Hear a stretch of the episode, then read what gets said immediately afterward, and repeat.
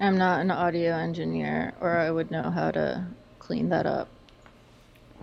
Uh, it doesn't matter. Uh, I'm probably gonna be peeing a lot because I've been sick, so I've been uh, just drinking like three gallons of water a day Yeah. and just been like flushing the entire flushing my system Dude, I'm down for bricks because I feel like fucking crazy town over here. because just color. been crazy for weeks. Yeah, Because of color, because of packing, yeah, uh, because of job. yeah. I'm glad. Uh, it actually feels good to be podcasting again, dude. Back to the show. Yeah. Yeah. Um, pos- podcasting's my whole livelihood now, so Yeah. can't can't say I have the same feelings, but it feels good to, you know, be talking about something that I don't know a lot mm. about, but don't have to pretend to. But at least something I'm vaguely interested in. Yeah, this is gonna be fun. I think as fun as it can be for that. When you're talking about theory of the lyric. Goodbye, Mormon vampires. Never missed them so much. Yeah, and after this, since we took that, I didn't even prepare an intro for Culler, which I was thinking I should, because I mean nobody knows who this guy is.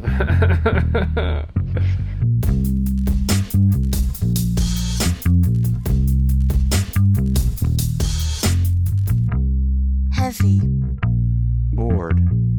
Heavy. I am heavy, heavy, heavy. Bored.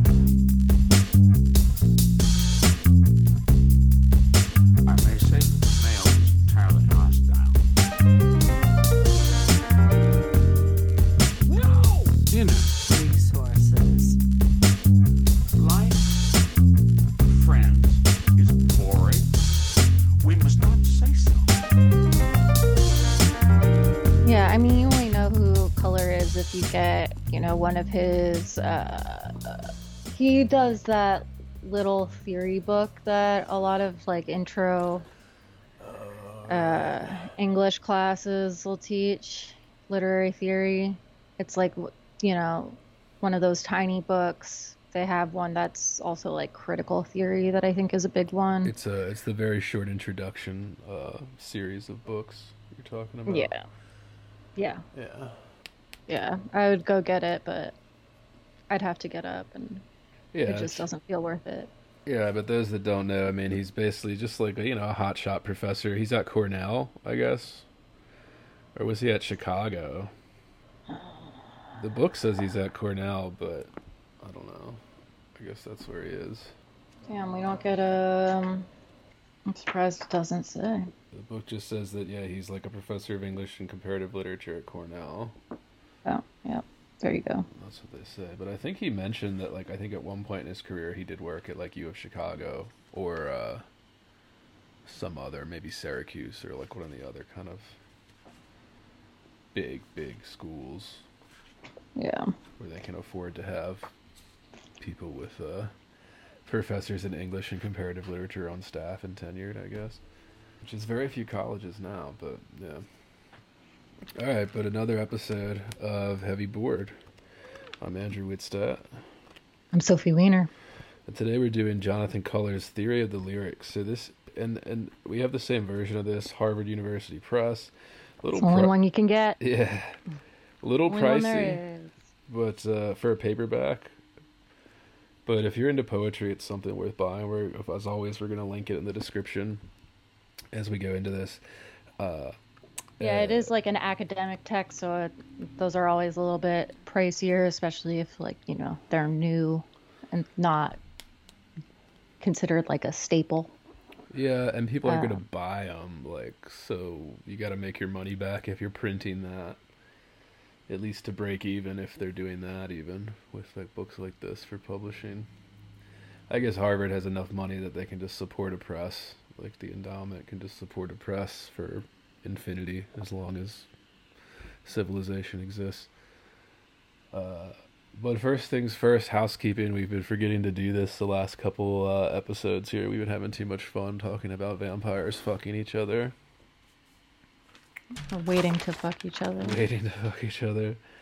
Uh, So for listeners listening, we've uh, we're we're looking for workshop horror stories. Uh, if you have a workshop horror story you want to share with us, uh, send that to heavyboredpodcast at gmail.com. We'd like to get that started and uh, commiserate with you. That would be a lot of fun. Uh, subscribe to support us if you don't want to join Patreon, can't afford it. Uh, subscribe to this pod on any of your platform that you choose. Uh, subscribe to our YouTube channel. You can support us that way or uh, and and or leave a five star review. We could appreciate it. It'll help us out. Doesn't cost you anything. Well, maybe it does. That's it. Send us your workshop horror stories. Again at heavyboredpodcast at gmail.com and we'll get that started. But that was pretty much it. I've been waiting for people to send us those, but I guess we just don't have any listeners, so nobody sends Yeah. sends those in. They're too embarrassed. Yeah. Well, what if it's like really awful and someone like called you a bigot and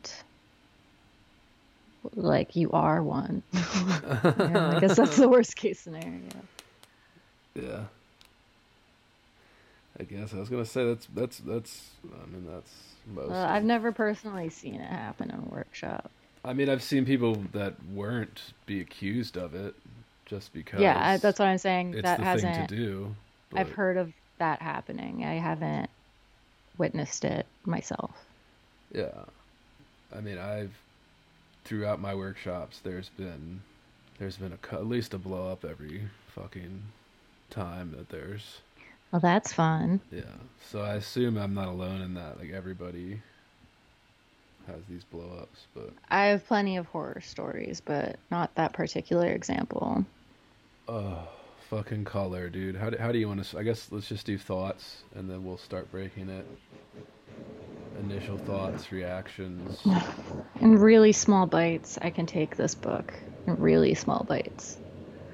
This was hard for me to stay awake reading. it really was. It was a challenge. I also am. I did not help that at all because half the time I was like trying to read at night. So I'd fall asleep, but you know, also a couple times during the day. It's just it's really academic. I like it in pieces. There are moments that I find myself getting into it. Um, but I can't like sit down. I mean, even one chapter of reading, I had to break up into days. Yeah. Um, like Sophie said, it's an academic text, so this is not an easy read. And those that read these types of things often you kind of get the academic kind of jargon, kind of, you know, uh, not like I didn't want to. I don't want to say like head up your own, uh, head up their own ass or anything, but just like these words that like you don't understand unless you have a master's degree in the subject, kind of thing. Uh, and then of course the academic trick where they like to redefine commonly used terms to fit their arguments. So they'll be using a word uh, that you could, I don't know, use at any given time and you, everybody knows what it means, but then they're using it a very particular way, like giving it a name. so that's annoying when you're reading through these books, but Well, I think that happens a lot with discussions of poetry in particular, which I tend to be kind of forgiving of just because that tends to be the nature of poetry anyway. well, it just means so like that makes it so that it's not like a general audience appeal. Yeah, it's really not. This It- is yeah. I mean, I am a pretty regular reader of poetry, and I. This is like this is a, a text for an academic audience. It's like the kind of book that you pull off a library shelf if you are writing a paper. Yeah, or a thesis with this uh, using this long, long, dense text. And Culler says in this too, I guess in the introduction, where he says that this is basically his life's work. Although we'll get to the end of this, we're kind of like, uh, all right. Uh, but yeah, for me, this was a hard read. This was hard to get through. It took a lot of reading and rereading, like, and a lot of the structure is like super. It's it's so dense to the point where you Well, yeah, it's what 360 pages or something yeah about. yeah with like another hundred pages of citation because you have to have all the citations at the end of a book like this in the notes section. It's about forty pages for like a works cited essentially. It is organized nicely. So again, it's like organized and set up to be an academic text. So this might be the most academic book we've done so far. I think, right? I mean, would you say that Harold Bloom's essay wasn't academic? This is maybe a more complete academic text. Harold Bloom's stuff it was academic, But- but, he has a way of writing, and this is why he's more popular than somebody like Culler, because he can write to a general audience, where it's clear that Culler is kind of incapable of writing towards non-graduate students. Yeah. Uh, whereas Bloom could make everybody kind of understand what he's saying, and Bloom was incredibly Well, charming. and, and he was also, I mean, to be fair, we were looking at uh, an essay that was about how to read poetry and was directed at, you know, younger or newer readers. Right, This is like- clearly not. and it was an introductory essay to an anthology. Yeah. Not uh, this, but yeah, this is definitely the most academic thing we've talked about so far. And uh, my overall thing, I was intrigued at parts of this. I talked to Sophie about this. I was intrigued because I think Culler raises a lot of important ideas in this. But at the same time, I was disappointed because I don't think he actually goes into like an answer for all this. Yeah, well, and I don't think that he actually, by the end of it, you know, he's like, I'm not pretending to, and I think he says this at the beginning too, like, I'm Yeah, not pretending does. to, you know, give you some comprehensive guide to reading the lyric or an answer to what precisely the lyric is, but more of uh, an exploration of all of the possibilities and maybe offering some critique of some of them and pulling out what is useful from others. But I don't think he intends to provide some comprehensive, like, this is what the lyric is and this is how it should be read. Yeah, which is what I was expecting from this book, and it didn't happen. Yeah, and I don't I mean, I don't think this is giving anything away in our conversation, but what can one say in conclusion? I have not attempted to determine what is or is not a lyric, but have been asking what is the best model of the lyric for encouraging a capacious appreciation of these poems. Hmm. Which we hear about a lot. Yeah. A capacious appreciation. And he really doesn't give us the model for that either. I guess he does, but he doesn't state He does, but the thing is, yeah, well, we'll get to this. Mm-hmm. I think he does a good job of, you know, offering up the points where, like, you know, he's trying to offer us a, a way of maybe understanding how to appreciate these poems more, but I don't think. With the exception of getting into like the nitty gritty like details, and maybe that's you know all you can really do with something as sort of uh, potentially dense a subject as poetry. Yeah. I, I just don't. I guess it feels like a lot of these points as he was making I was like, yeah, okay, and Yeah. and what? Like Right. As a person who like learned to read poetry already, reads poetry, has studied it to some degree, though certainly not to the degree that he has. A lot of the ways that he suggests to appreciate poems don't feel, and I don't think he's pretending that they're new, but they don't feel new to me. And I think I was hoping that I would find something that was new to me. Yeah, I mean, I was just hoping for like, like, because he does raise points that I think are more interesting than what he actually does in the book, but he doesn't Yeah. go into them enough. Because he's he's kind of very much focused on this overall summary to make this like I guess he feels, and this is kind of how you're trained in academics too, is like to make a claim, you have to address the entire history, and I'd say that's probably what the first 200 pages of this book are. Is is is what this book is is just a summary of all the form, like all the frameworks for interpreting or reading lyric poetry throughout history and mostly i guess what is it like 19th century french is when it really this start is what he seems to focus on the most because that's when this really started to uh i guess be this theory Um, of the lyrics started being presented i mean there were always stuff because he goes back to aristotle he goes back to this stuff but i would say the bulk of it is he's referring to kind of the you know 19th century french uh, scholars and writers There's a lot of that, but I would say we get, I mean, we get into contemporary too. Yeah, of course you have to. But yeah, it's it is clear very quickly that he's very well studied in, you know, theory and criticism. All right, so he lays this down in the preface here. Uh, this is page eight of the preface, first full paragraph.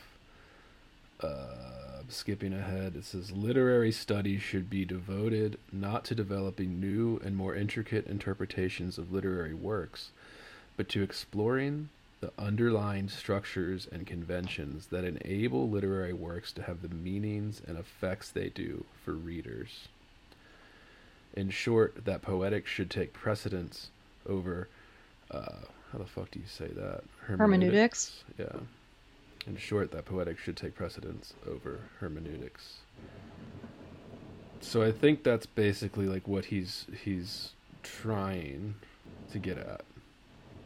And again, going back to like the recent French theory as he talks about, literary study should be devoted not to developing new and more intricate interpretations of literary works, but to exploring the underlying structures and conventions that enable literary works to have the meanings and effects they do for readers. So I think that's interesting stuff, right? What do we think of this? How do we make this? Do we think that this is accurate, good, missing something?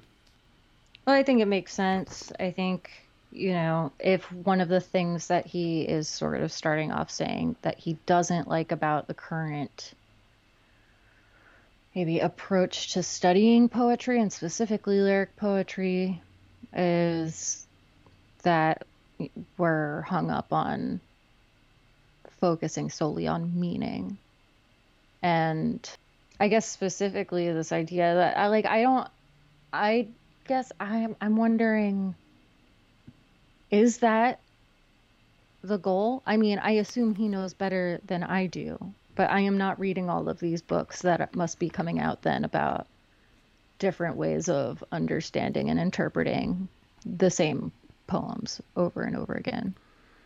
Well, he does get into this a little bit further on. This is just the preface where he's kind of laying down an overview.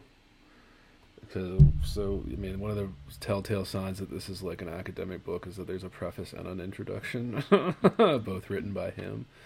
Uh, and they basically say the same things, but they go and like he, you know, it's the same type of thing we did with Bloom here, where it kind of builds on each thing.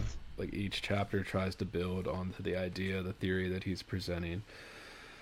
But structures and conventions so more of like exploring the underlying structures and conventions that enable literary works to have the meanings and effects they do for readers. So that seems to be the focus of this book i would say which is why i highlighted it at least.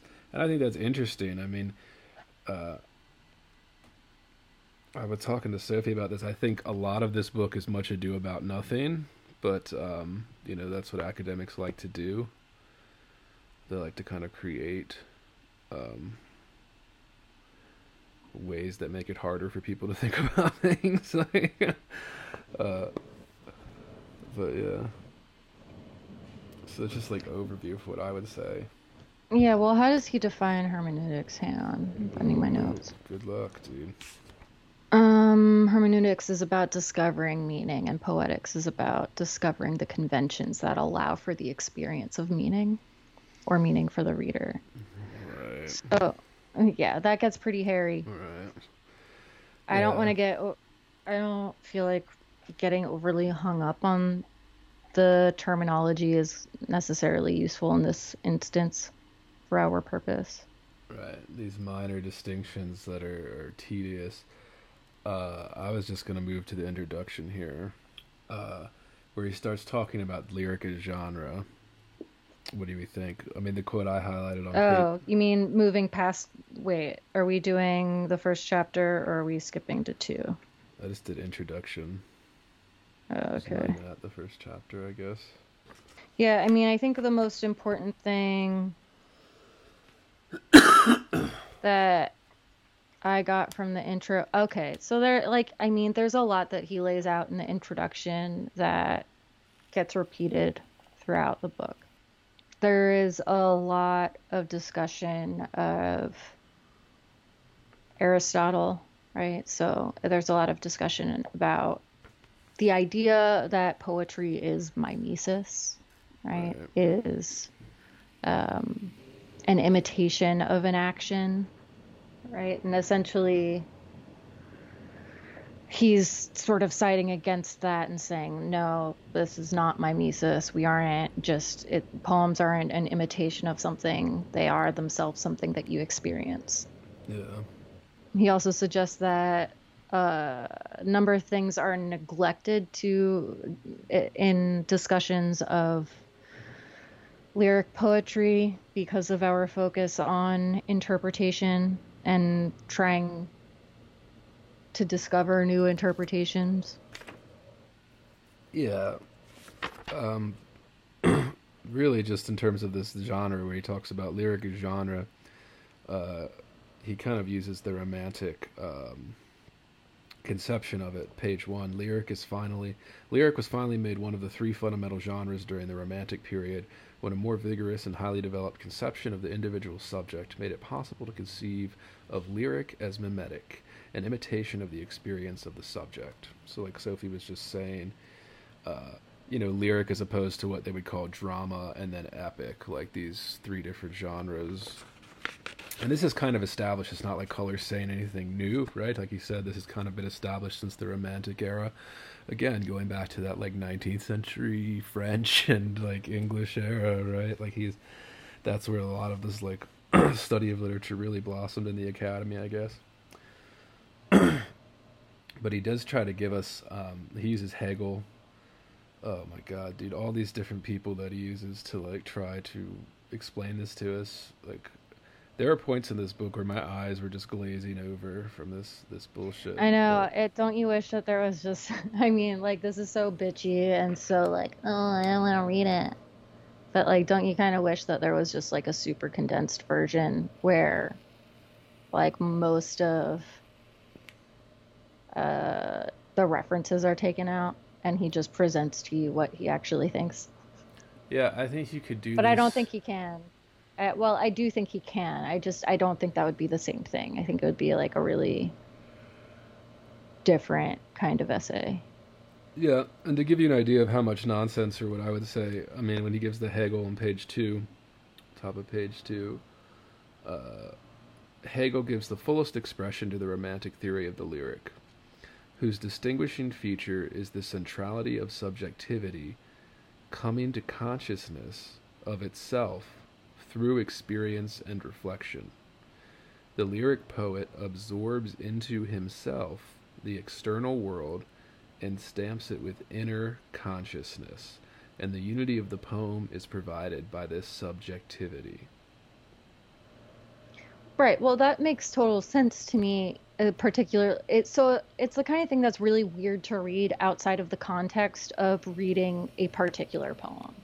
Right? It sounds really weighted down with all of this, you know, m- maybe over what feels like maybe slightly overwrought language. Yeah, well, listeners to this will know about my feeling of consciousness in this. Distinguishing feature is the centrality of subject- subjectivity coming to consciousness of itself.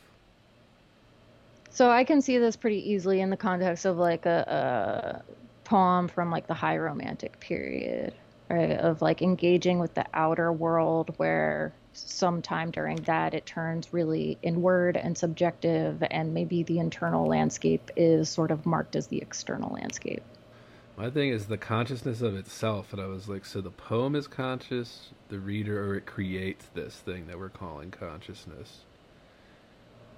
I think it's reader. just a sort of academic, maybe slightly obnoxious way of saying, of referring to the uh, speaker, right? Or whatever is speaking. The enunciative apparatus, The enunciative apparatus. Culler calls it. The enunciative apparatus. Yeah, Yeah, I mean, that that's just when you're like you're splitting hairs so much that you know, when you're in a room with a bunch of academics that all have their own definitions of what a speaker is or what voice is, that you just have to create some other category to call what you want to define. yeah. So that a bunch of people won't jump on you and say, well, no, this is what a speaker is. Well, I like that you said that. You pointed that out too, with like people jumping on you because I, I can feel the hedging in this book. Like it feels like Culler is making good points, but he's afraid to make the actual statement because people will jump down his throat if he makes it. Well, this is what lyric poetry is, right? Of course they will because people get upset about things like that, but it really hurts this overall book, I would say, because he's not making that declarative statement of this is what it is. And maybe people would argue, oh, you can't do that because poetry, again, is this romanticized thing that we have to treat as sacred. But, like, come on, dude, you're writing a theory, like, here. This is just a theory. This is your theory. Give us the theory, right? Like, you know, you go through all these other theories throughout history. Give us the theory. And I just, we don't get it. And I think that's because, like you just said, that this idea that if you were to make a bold statement like that, like present a new theory, a new way of thinking about lyric, that like, yeah, I mean, you would have to face a lot of criticism that he probably doesn't want to do. Well, you would just have to have like, you know, 20 separate responses to 20 different academics who are giving you their, you know, definitions of voice and what that actually means. And here's my long history and here's all my documentation and provide all of these explanations as to why the thing I'm talking about isn't precisely the same as the thing that you're talking about, or why, you know, I mean, you're basically starting an argument with a bunch of your peers, which is which is the field. I mean, Okay. which is, which Yeah. is scholarship. I mean, you It- read what other people wrote, and then you write analysis or you write your own kind of thing, and like how it compares.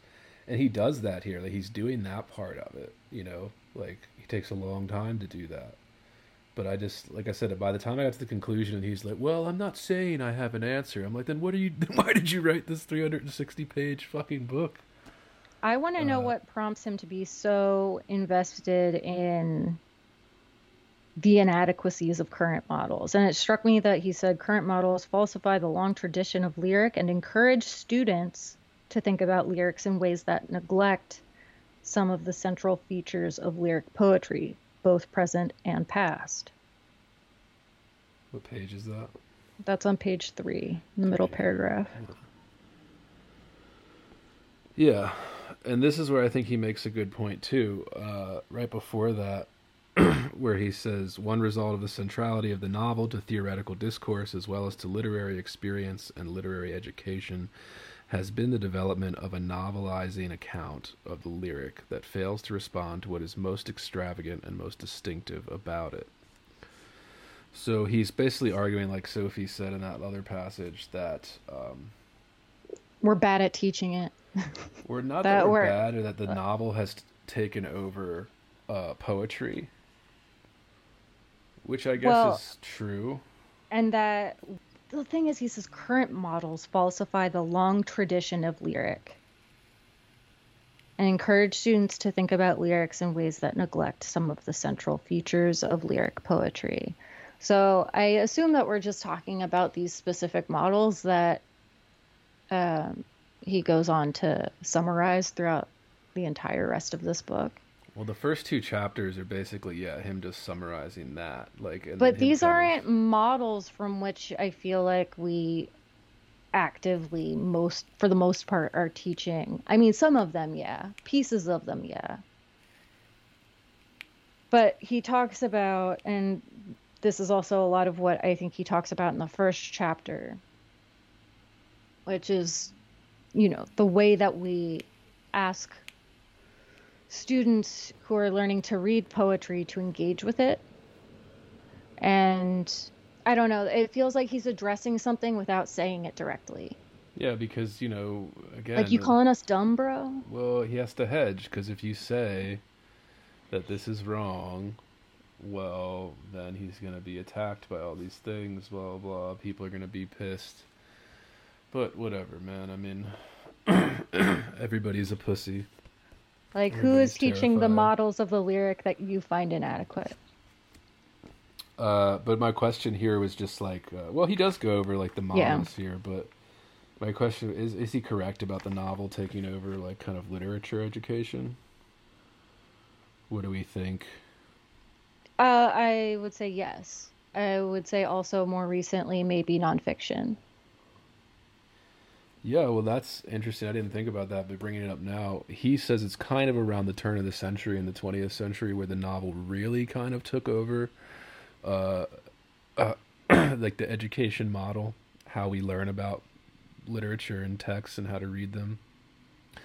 But now, like Sophie just said, I think, yeah, nonfiction is becoming the new way to More it. I mean, prominent. yeah, like I'm not saying that it's more than the novel. I can't. I don't think I could make that claim. or that I it's don't even know. that different than you know novel. But I do see I in my time that I have, you know, that was in grad school or teaching after grad school, um, I saw a lot of nonfiction in English classes. And I this is all like a lot of it I think is like intro classes and then a lot of it I think there is also like the highly specialized classes. So if you're like I don't know, taking uh, my program happened to have a lot of um, like African American lit classes or like slave literature classes. And there was a lot of nonfiction built into those as well, which makes sense. Right. Um, Well, even I was gonna go even more obvious example, like less academic, was just yeah. I mean, advertising and things like that. Like, there's more of this kind of nonfiction aspect to even advertising campaigns, like using um, you know, a real story or personal story or personal truth or something like that to. Uh, but if we're talking about Culler's idea you know in the way that Culler's talking about it i'm not sure that it's that different than like the novelizing of how we read and interpret things. So like it kind of follows the same trajectory as like a novel if but it is interesting that that's changing again now that we're at a turn of a new century and it's kind of changing again to a different kind of form. But then again you could argue you know right the more things change the more things stay the same type thing yeah, and nonfiction has also exploded in the la- like creative nonfiction as a genre has just exploded, and you that's know just trend right now but yeah the last however long.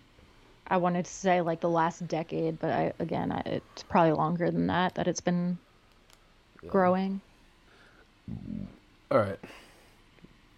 So this is a long quote on page five, basically the the full paragraph in the middle there. Uh, we don't uh, we don't not have to read all of this, but I'm just going to read it to set this stuff in terms of what we're. I think he really lays down his what he's arguing against if he's arguing against this. So, a further goal here is to combat what I take to be an unnecessary presumption of much lyric theory and pedagogy that the goal of reading a lyric is to produce a new interpretation. This is a recent development in the history of poetry.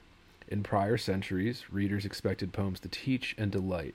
Students were not asked to work out the sort of interpretations now deemed proof of serious study.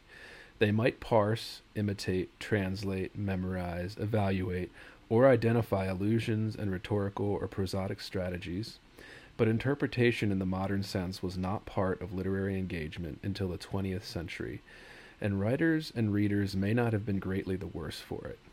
They could acquire knowledge of the tradition and develop considerable expertise and power of discrimination without assuming that the goal of engagement with poetry was producing interpretations. In sum, readers appreciated poems much as we do songs. We listen to songs without assuming that we should develop interpretations. We take them to illuminate the world, and we sing them to others or to ourselves, point out what we like about them, compare them to other songs by the same and different artists, and generally develop considerable connoisseurship about songs without engaging in interpretation. We might do well to ponder the fact that time has brought no falling off in love song in, in love of song, while the presumption that poems exist to be interpreted has accompanied a diminution of interest in the lyric. So that's a long quote, but I think he's essentially making that argument that because we emphasize interpretation and specifically novel like interpretation, narrative like interpretation, we emphasize that, he's arguing uh, that we lose what the lyric is actually trying to do. So the thing I struggled with here is what is the distinction between, I guess, does he mean producing new interpretations or does he uh, just any interpretation? Well, that's a good question. I'm not sure. I think. I mean, I think he means new just because that's how he starts this paragraph. Uh, there's this goal of reading to produce new interpretation, but then he presents this, you know, uh, students were not asked to work out the sort of interpretations now deemed proof of serious study. They might parse, imitate, translate, memorize, evaluate, or identify allusions and rhetorical or prosodic strategies. But interpretation here is something else. Like all of those things to me are aspects of, I guess maybe we should distinguish here interpretation from fostering understanding. Yeah, it's it gets confusing here, and I kept I was texting Sophie about this. A lot of what he's saying struck me as a distinction without a difference. A lot of these times, uh, because it is like splitting hairs over this. So, for when I was first reading this, and I had to reread a bunch of this stuff. Well, he said, you know, the presumption that poems exist to be interpreted has accompanied a diminution of interest in the lyrics. So he's saying the fact that we're putting this novel-like um, purpose onto lyric poems, i.e., to instruct and delight or something, right? Uh, or just to give us a That's a little narrative. Sir Philip Sidney. Yeah, or just to give us a narrative or some type of uh, character arc, like in an epic or something. Uh, he's claiming that that has led to the lack of interest in lyric poetry. So he's it's quite a mouthful. Like this is a long paragraph. You guys heard me read this out. It's long. It's convoluted. Again, he's using words that mm, you know take some thinking about when you when you have to read it like this. Uh, but then at the end of it, we're kind of like uh, he's making quite a, a large claim here. And he does grant that even that, like, it's still a form of interpretation. So he goes on to kind of keep explaining this song thing, which is what I think is one of his strongest points. But uh, still, it just kind of falls short for me. Like, just not enough in there. Well, it also makes me wonder if this is a response to something happening in like a new wave of the academic community. I mean, it Uh, is, more yeah. than well, yeah, but uh, more than he's just talking about, you know, the average teacher of literature Yeah. or the average student of literature. I think maybe that uh, he's identifying this as a trend in academia, like among, um, you know, other people who write texts like this. Yeah. I think it's definitely a resp- I mean, it's not like naming anything in particular, although he does go into different forms here in the later chapters. Why you have to wonder. I mean, I think he's pretty clearly like trying to take a stand, and I, and I think that's why he hedges so much is because to take a stand like this against the current pedagogy and teaching poems, uh, yeah, of course he's going to get a lot of shit. Although, I mean, what he's tenured, he's protected. I don't know why he's. Well, and I think it, there is but- very much right now an emphasis on like the situation of the speaker, which I'm sure we will get to. Right, But, that, and uh, he does make like the kind of, you know, the biography, which we've already said, I've said on this podcast, we both said it, like, you know, when you're relying on biography of the writer to give a poem some type of meaning, or you think you're discovering something, like you're going about it the wrong way. This kind of obsession Well, with and I biographical mean- analysis. There are times when that's really helpful and it can be uh, illuminating. And this is this is one of my questions But if if the poem on its own doesn't produce something beyond that, beyond like where you don't need to have their full biography in front of you, I mean, this is the issue. Like I think Sylvia Plath is the obvious example oh, God, where yeah. people love to read into her biography and her death and use that as a way of interpreting her poems to mean things that I don't some of which you could probably you I mean some of those interpretations you could get on your own without knowing her biography too. Yeah, and that's one like thing the I, phrase daddy daddy you bastard I'm through. You don't need to know that she died not long after writing that poem to come up with the interpretation of through as dead. yeah. I don't think it's the right I don't think it's the right interpretation, but I think it's not that far of a reach. Yeah, and one thing he doesn't mention at all in this, which I was kind of surprised with, because he he doesn't mention the confessional poets, um, Plath being you know probably the most famous for even people not in into poetry or literature. I can see why he wouldn't though, because I think it's so talked about, and I think he wanted to sort of broaden the way that maybe we were thinking about lyric poetry. I mean, we're also all obsessed with the confessional right. Well, that's what we have been for a long time. the reason I say I was surprised he didn't mention it is because he's talking about this narrativizing these poems or a speaker in a poem and how that's not necessarily the way to interpret a lyric but then you have to kind of grapple with the fact that there was this movement in the 20th century mid 20th century that uh, used that as a form of of poetry so i mean that clouded things i think almost more than the novel dominating this is the only reason I would think that he would bring it up because he's been so thorough about these kind of interpretations, and he just kind of says, "Well, it's the novel's popularity, and the novel did get very popular in the 20th century, but."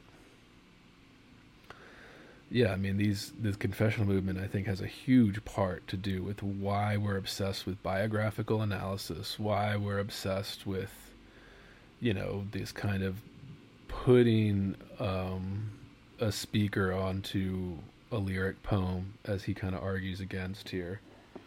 Or not so much that it's like putting a speaker onto a lyric poem, so much as it's trying to imagine the specific speaker, right? So there's this idea that uh, often in a lyric poem, there's a sort of loose persona that speaks, and it may or may not be, in some regard, the poet. I don't think it matters really but that when we ask students, you know, who is the speaker of this poem? Who do we think it is? Uh, what do we think is their situation? What is happening in this poem? I think what he's actually saying is, in many cases, it's not necessarily useful to imagine a specific speaker and their circumstances as some kind of fictional character Right. Putting or like real character or yeah. like a real person. It, I mean, you just get the sense that there is someone speaking.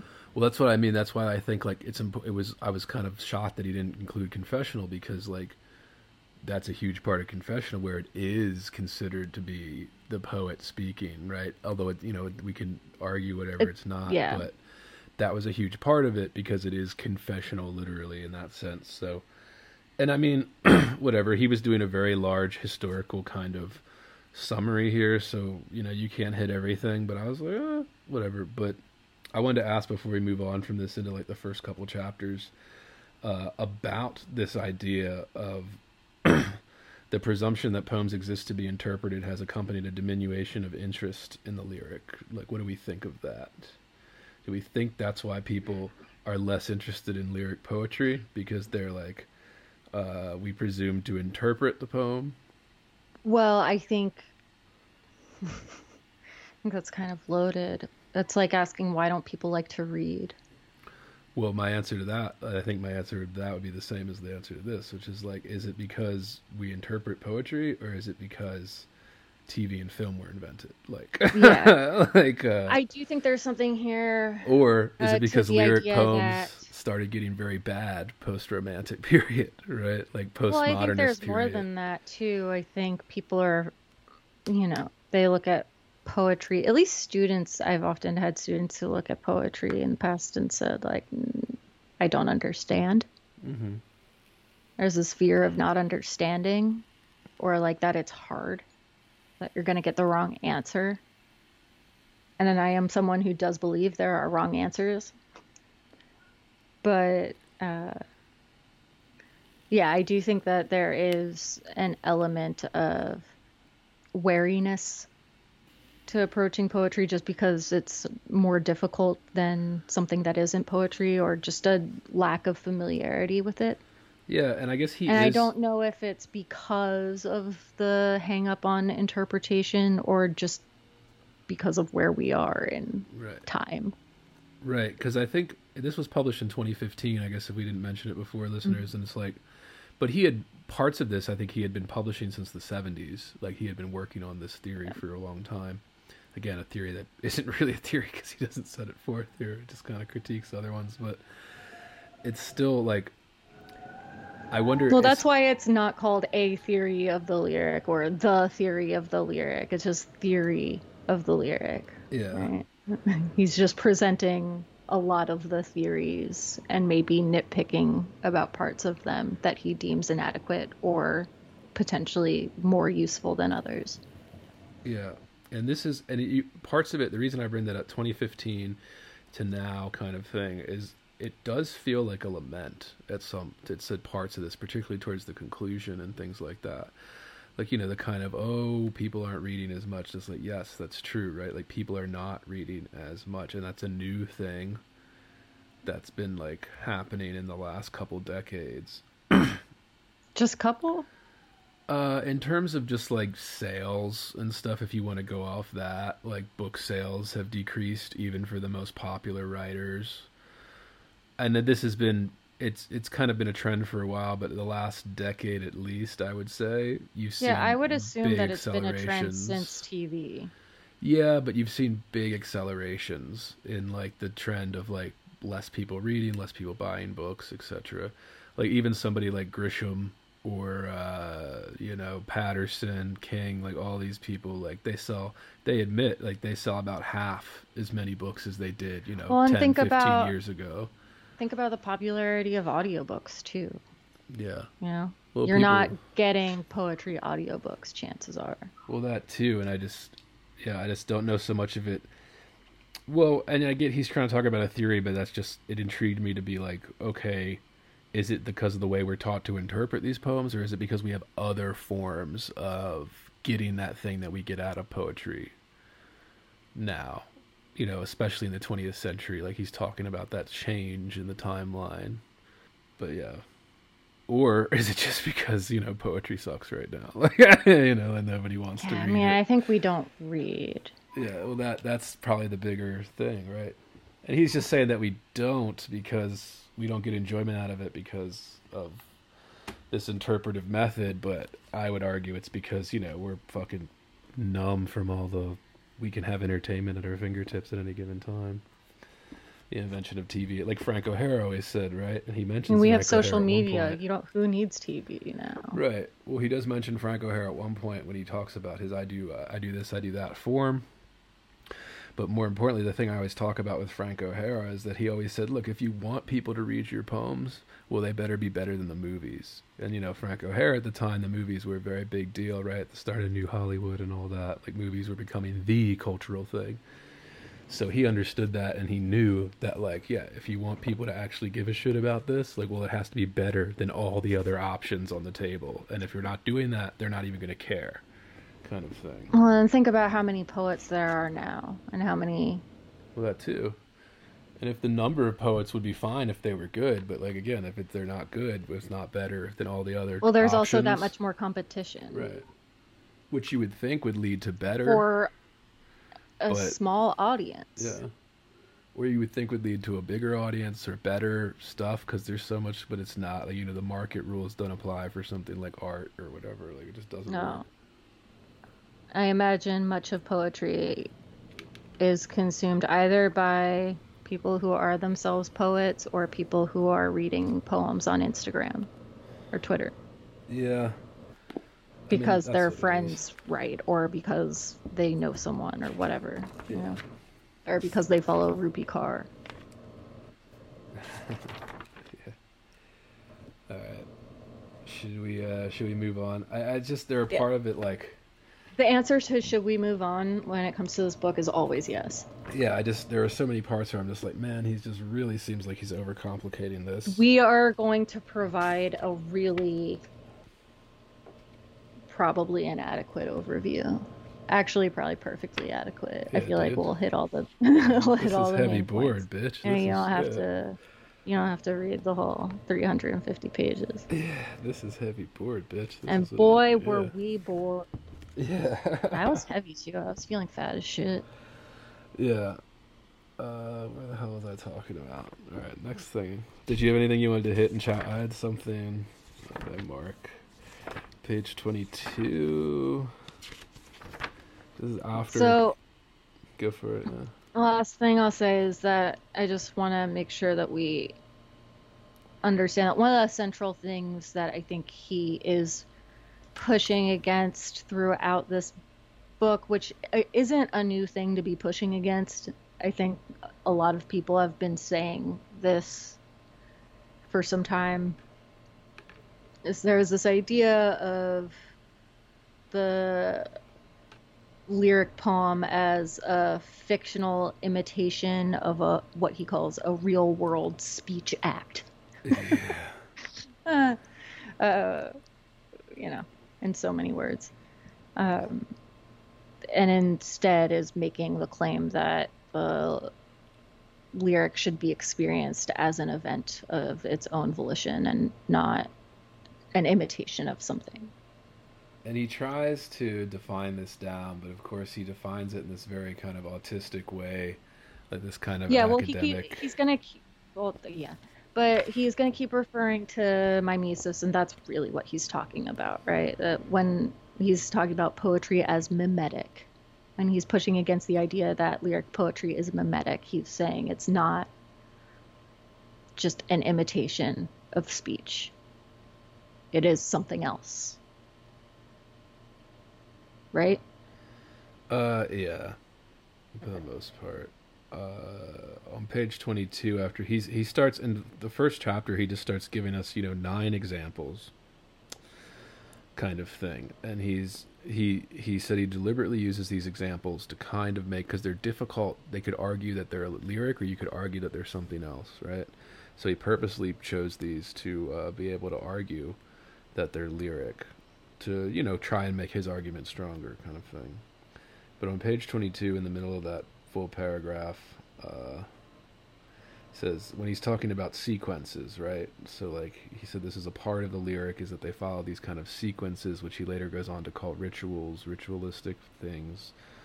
Uh, you might even think of them as traditions to some extent. I don't think it would be too far of a stretch or like be misinterpreting him to say that. But he says such sequences are more often read according to the implicit model that has succeeded it and now dominates lyric pedagogy. The lyric as a fictional representation of a speech act by a persona, not the poet. He said, but despite the presumptions of lyric theory of the past two centuries, many lyrics do not project a speaker character. It is scarcely a requirement of the genre. So, like Sophie said, when he's talking about this kind of speech act, a fictional speech act or whatever, he's kind of talking about the poet versus the speaker or speech act, or what he calls the enunciative apparatus. My question was just all right. What do, what do we what does he mean by this, or what do we mean by it? Hang on, I want to make sure I understand sequences because I can't remember. I feel like there was a piece where he goes on to talk about sequences in the way that poems might have been published. So maybe it's like a series of poems that all fit together but are not published in one book together, but um, sequentially over time. I think in here, when he's talking about the Petrarchan lyric, he just means sequence in terms of like pattern. That's why I said like tradition and or Okay. because this is and this is the thing listeners when you have these academic texts academics are trained to basically just confuse the shit out of you with like with jargon and just like redefine common phrases that like we would normally understand to like make them overly complicated. Right, because well, because their audience is their peers, yeah. Not us. although it's us today bitch. Getting the Heavy Bored treatment jonathan. Yeah fucking but yeah fictional representation of a speech act. That's what he says we don't want to do right? Um and i i was kind of like all right fictional representation of a speech act. I was just kind of like uh... and i texted so you know what's so wrong with that? And isn't that all writing? I think there's this. The only way I can make sense of this, and that I am inclined to agree with this, is that there's some idea that there's a usefulness in imagining in certain cases. Like, yeah, there are going to be situations where you do truly have like a fictional persona that is trying to project certain characteristics of a fictional speaker. yeah sure Um, there are narrative poems that are not lyric that have characters. Uh, but I think that maybe just hear it it's more. Um, I think he's saying that does it help us in this instance to imagine that there is like a specific character who is speaking this poem, or is it um, to like does it m- matter to imagine where they live in the world and whether they were just recently out of a relationship and that's what spurred this poem or whether they I don't know, the one that comes up in class is usually some kind of abuse by a father. I don't know if that like speaks to what my students are going through. Well, he always, I mean, he later talks about like the lyric. I don't think that's event. actually Yeah. I feel like I'm just not I'm not going to be able to say this right. Well, like he talks about lyric as an event later, like lyric, the lyric is the event, like the lyric poem. It doesn't have to necessarily be a fictional representation or an actual representation type thing. Yeah. Uh, but I just what I mean, it just kind of overcomplicates things to the point where it's like, uh, wait a minute, what are you saying? Yeah, so well he gives us this example of this poem that, you know, uh by was it how do you say it? Goethe? I have no idea. If you look at the page, you see the name Goethe. Oh. I guess it's German. Yeah. Heath Rose. Yeah, he, um, Heath Rose. A youth saw a little rose standing, little rose on the heath. Was so young and morning lovely. He ran quickly to see it close up. Saw it with much joy. Little rose, little rose, little rose red. Little rose on the heath. I mean, you don't need to read much further to know it doesn't really matter who is telling the story.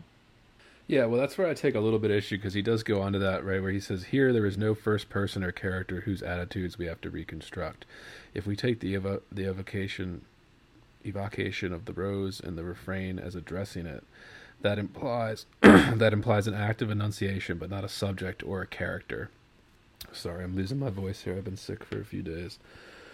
So if we take the evocation of the rose and the refrain as addressing it, that implies an active enunciation, but not a subject or a character. So he's separating out character versus active enunciation. And this is one of those moments where I'm like, distinction kind of without a difference. here. Yeah.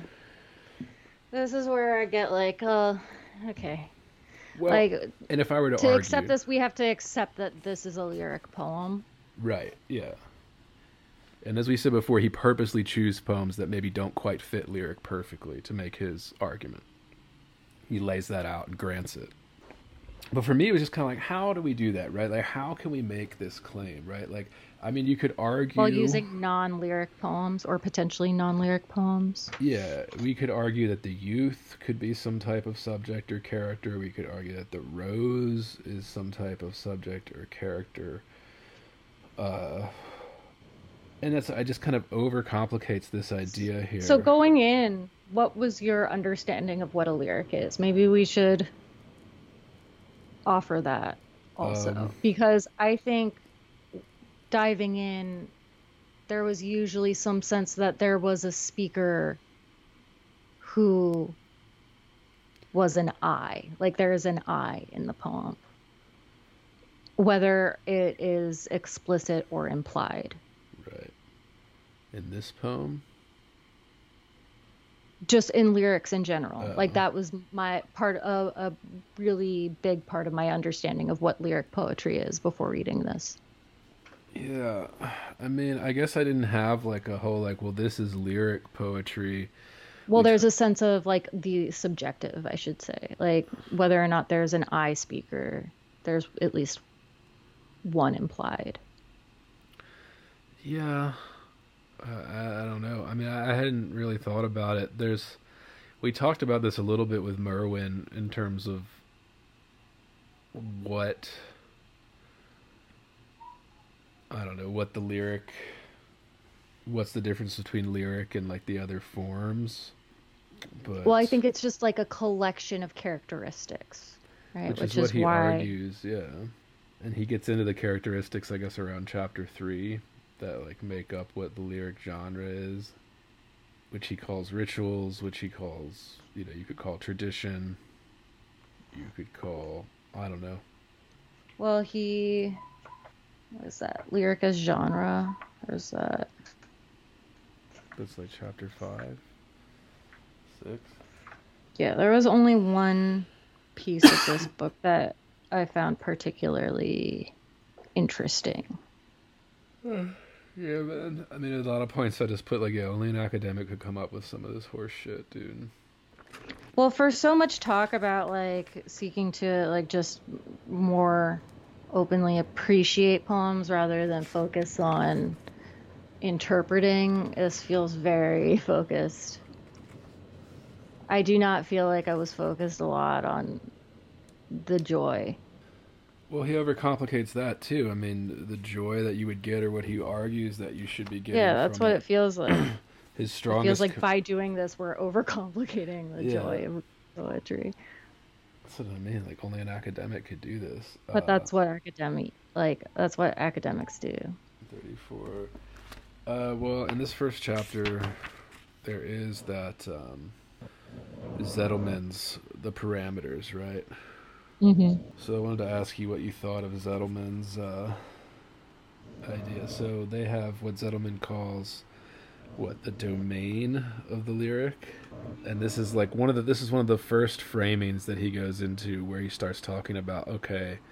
Uh, Zettelman, a German theorist describing the domain of the lyric, lists several tendencies that distinguish it from other genres. One, brevity. This is the bottom of page 33. Mm-hmm. Two, a reduction of the fictional element. Three, more intense formal structuring. Four, greater aesthetic self reference. Five, greater linguistic deviance. And six, greater epistemological subjectivity. I was just gonna say, like, what do, what do you think of those?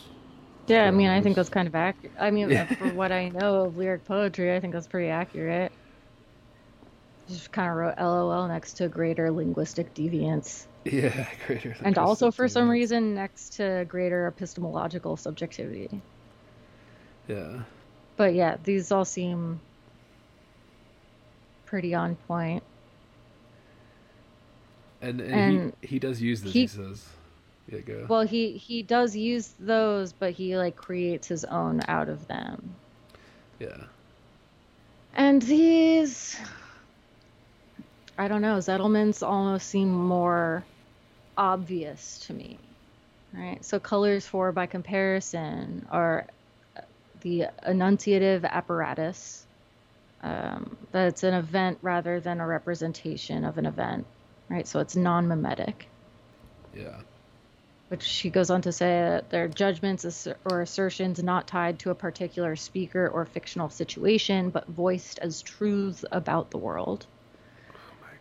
Oh my god, dude. oh my god, dude. Three, ritual. Four, hyperbolic quality. Right, and then he goes into these uh in chapter Hyperbole, I think, is a fun one. But I don't know. Like, yeah, I agree in a lot of ways with the idea of the lyric poem as an event rather than an imitation because I don't see much use in, I guess, thinking about it as an imitation of a- right. an event. yeah. Um, I think thinking about it as an event makes more sense of a lot of the rhythmic qualities that he goes on to talk about. Yeah, well then he talks like when we get to the voice versus voicing, right? Rather than imagine that lyrics embody voices, we do better to say that they create effects of voicing. Yeah. Well, that's what I put in mind. I was like, isn't that just describing like the like reading? Yeah. like as we read something we create like a, a voice in our head and that that's i texted sophie about this as we read this throughout the week. I was just like i don't know. This is getting a little like i can go with him because i think he he's making good points but in between those good points he's just like really just weighing his own argument down with these kind of like unnecessary distinctions without differences. Or like in the case of voice versus voicing i get he's trying to say that like even if there isn't a speaker and or a subject or character we still get this sense of voicing right not exactly like a spoken or fictional voice we still get this sense of like something speaking or voicing towards us as we read a And just- consciousness. consciousness you could say that yeah it's just Your favorite word. Right. Well, yeah, because it's like our consciousness then projecting it, right? Like it would be our, or the poems making it happen in you type thing. But it's yeah, I was just like, isn't this just like the science of reading? Like we when we read something on a page, like we put a voice to it, like some type of. And doesn't to it. talking about it kind of make you want to kill yourself? Yeah. yeah. And then like, like the and the lyrics. Like, I really enjoy reading poems and even writing poems. Talking about how poems work at this level makes me want to die. Yeah, and this this you know at one point it did make me think of like sentence diagramming, right? Like that's what he he's like basically like sentence diagramming these lyrics. Like Not even, but like sentence diagramming, I enjoy. oh really? I do not. That always just makes I kind of do. Yeah, makes me just glaze over a little bit. But yeah, it gets to this indirection. But it feels like a puzzle that I'm figuring out if I have to diagram a sentence. And there's a clear answer. and this is where It's not something that you're parsing yeah. usage of specific terms over. I have to go get some candy because my stomach's growling. Hold Right. on. Today's like the first day. I haven't taken any like cold medicine or anything. What? Today's like the first day I haven't taken any like cold medicine or anything. Wow, congratulations. Well, because I didn't think I needed it, you know, like I needed it like the last couple days to like not have a fever, like and be like shaky all day. But you got the today- COVID. Yeah, I got the cove, dude, the coof. I actually don't know if I do or not because I never tested, but I'm feeling better already. So, been like three day, three days of feeling like shit. I feel a little bit better today, but I'm moving slow and my brain is working slow. I haven't had coffee in a couple days because I just couldn't handle it. Yeah, I hate that feeling. Well, it would just, Just, like, dehydrate and like, you know, my body was like, indigestion. it was like my body was like throbbing. You know, like if I didn't take like Dayquil or like Advil or something like every uh, four to six hours, like my body was like throbbing with my fever kind of thing. So I couldn't even like watch TV on the couch miserable like without like taking cold medicine type thing. But I feel a lot better today. But I wanted to get to this because this this idea of the effect of voicing, right? This describe and uh, the example that I used that struck me when I read this was like when our brain creates that aspect. Like this is kind of like, you know, wine and cigars type things, right? Like when you say, "Oh, it tastes like coffee," or it has like a coffee note or something in it, right? When you're tasting something, even a chocolate bar or something that has coffee notes or something. Right? Like there's not actually coffee. like you're not drinking coffee with wine, you're not like smoking coffee with cigars or whatever. Like but your brain makes you think that you're tasting that, right? Like it triggers the receptors to make you think that you're tasting coffee, right? So then my question is like, so which is correct, right? If we think we're tasting coffee, are we tasting coffee, right? If we think we hear a voice, are we hearing a voice, right? Like kind of, you know what I'm saying? Or is that too? like- Yeah. Well, I don't even think it's about hearing a voice. I think it's Yeah, I guess it's like the fictionalizing aspect. Right. And like I the feel fact, obnoxious saying that. well, that's what I mean. So our brain does that to make sense of written text. But like when you read poems, do you imagine like a single person speaking it No. or do you just hear it? Cuz like that's the way that I was making sense of what he was saying. Like do I imagine a specific person even if there's a specific voice I hear in my head along with it? Is it attached to anything? Or is there like some kind of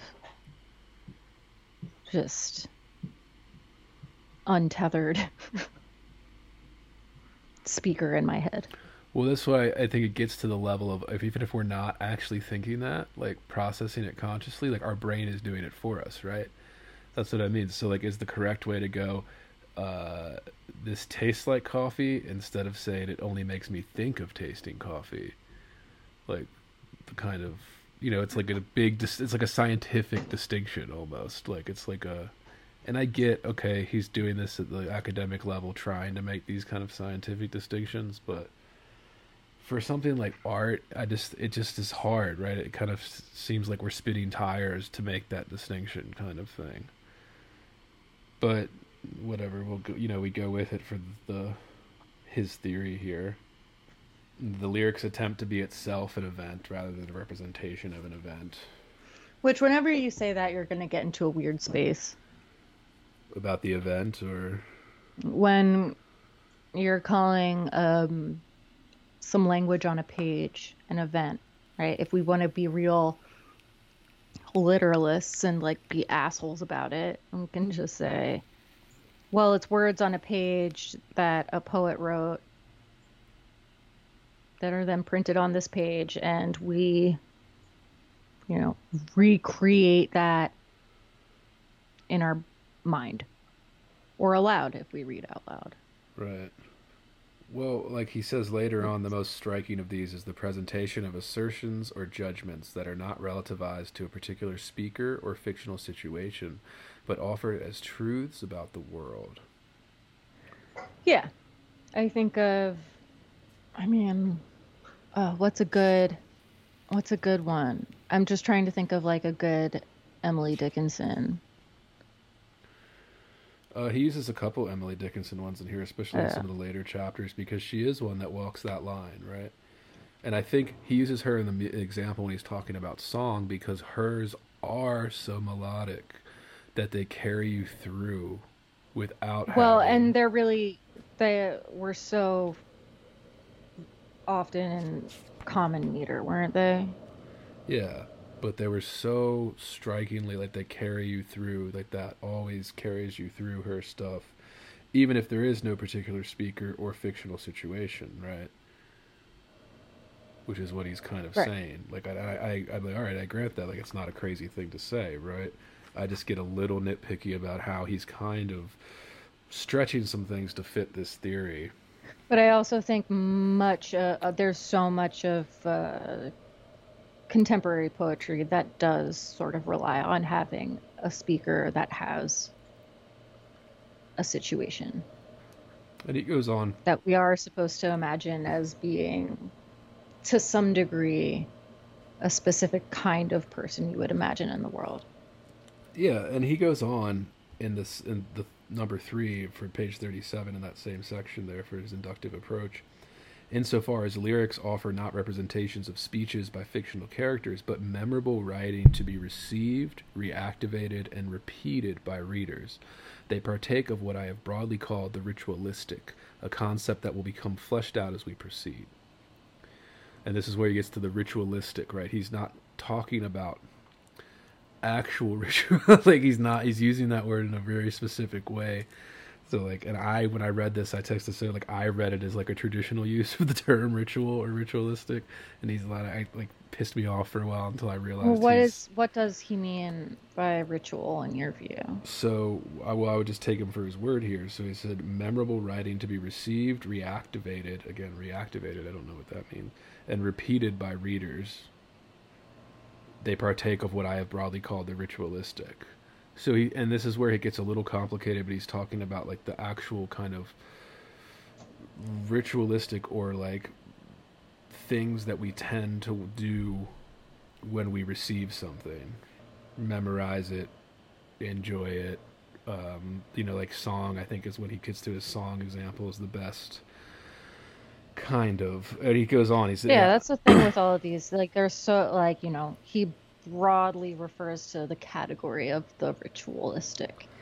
Right. Well, he says, uh, I have in pa- right after that, if I stopped reading, but it keeps going. I have in passing noted some ritualistic dimensions of lyric, whether allusions to ritual context, as in Sappho's Ode, love poems as ritualistic complaint, or the centrality of the ritualistic refrain in Goethe's, you know, uh, Heathrow's. He puts the German version in there, so I can't read it or pronounce it, but uh, yeah, and then he said, I have so far scarcely emphasized the forms of linguistic patterning or stanzaic structure that seem to be central to the identity and the functioning of lyric, and especially to its hold on readers. So then he, because he kind of wants it both ways, right? He wants it to be this thing of like the reader receiving, repeating, and memorizing, but then also the kind of like linguistic patterning, stanzaic structure, all this kind of thing goes into the ritualistic too. So, But that also goes into the enunciation or enunciative apparatus. Yeah, and they all bleed into each other. Like he makes that clear. Right. Like you know, that's you know okay. I'll you know that's fine. Yeah, they do. Grant that. Yeah. They have to. Yeah, I mean at, at this level too. It's that one that I get hung up on, though. Yeah, well at this It's level. that one that I don't take issue with it so much as I don't feel like I grasp it as much as I'd like to. Well, he makes it hard to grasp because again, I would say in this instance, just like everything else, he's overcomplicating it. But it's important to note, yeah. I mean, for listeners too, like uh, we have smart listeners, right? All three of them, so they know. Uh, Yeah, we it's know. it's impossible to kind of separate a lot of this stuff. It's like when we talk about genres and stuff like this stuff bleeds it bleeds into one another okay? Like it is especially when it comes to art we try to separate it. It's hard man. It's it's not a nice clean cut thing that we can put aside. It's always going to be intertwined with the other aspects. And he he grants that in the introduction. He grants that in this first chapter. And he grants it as he goes along you know that they all kind of bleed into one another The thing is, it's also so easy for me. It takes me days after reading to come down from like I don't know what to call it, like a high of reading some academic that I presume to be well, it, who is better read than me and who I presume to be smarter than me. And it's hard to disagree with something when you're living in that space. So I think I was also uncertain of myself as I was like reading about ritual and like trying to figure it out and feeling like really insecure about my ability to grasp this material. And I would just say that, you know, being days out of it, I'm able to look at it with a more critical eye. Oh yeah, dude. I mean, I like that's what I like too is when we do these pods, and then when we talk about it, like Sophie and I are texting all week, kind of as we read through this stuff, talking about it because, you know, in a book like like the Twilight, we were just kind of making fun. Like we didn't have to go like deep dives and argue over things like what's he saying here, what's his definition. But for this one, it just yeah, I mean, even days after reading, like you do, we were talking yesterday, even before recording, and then I started adding notes to the end of mine here, and be like, yeah, what am I thinking about this kind of, you know, I mean, and I, we've said this before, I'll say it every time, and this is what makes talking about art fun. Like, I mean, this is Yeah, well, it's also Yeah. hard to critique what you don't feel you Yeah. understand. that too, yeah. Uh, and I guess his last little bit here is the hyperbolic quality. What do we think? Oh, I wholeheartedly agree with the hyperbolic quality. I agree too. My one little thing that I'm gonna weasel my like stubborn uh, pain in the ass uh, shit Yeah, I might have one too. is Go ahead. hyperbolic is just kind of describing metaphor, right? Like he It could just say metaphor, like, and I get he means could- like I think extreme. could very easily make that argument. Um, but yeah, I think Yeah, Let's be generous. yeah, I would. Yeah, I, I think he means extreme the same. metaphor Yeah. or like things that you know an original Or even well, it doesn't even have to be metaphor. It could be something like. I feel like rhythm can have an effect that makes something feel more Okay. hyperbolic than it might actually be. For example, like if something yeah, has a a bouncy rhythm to it. Yeah, yeah, yeah, he does. He does. Did you? He does bring that Hopkins uh, sprung rhythm into this eventually here. Yeah. I did glaze over during some of the meter sections. Uh, listeners will come familiar that a meter just kind of always drives me crazy, mainly because my brain has a hard time understanding it the way they want me to. But I get really interested in reading about meter, but it has to be well broken up with a lot of example poems. So whenever we got into places where he was doing long paragraphs in between those example poems, Yeah. I was like, "Oh no. oh no, I'm falling off." right, and he and he grants right. Like yeah, this could be anything. This could just be an exaggeration. This could be hyperbolic. could It be- also begins to feel like okay, we've had a lot of like it's really helpful to a degree to have multiple examples. Right. especially when um, they each one builds on the next or like adds a new element. But after a certain point in each chapter, I kept feeling like I'm not sure I'm getting anything new.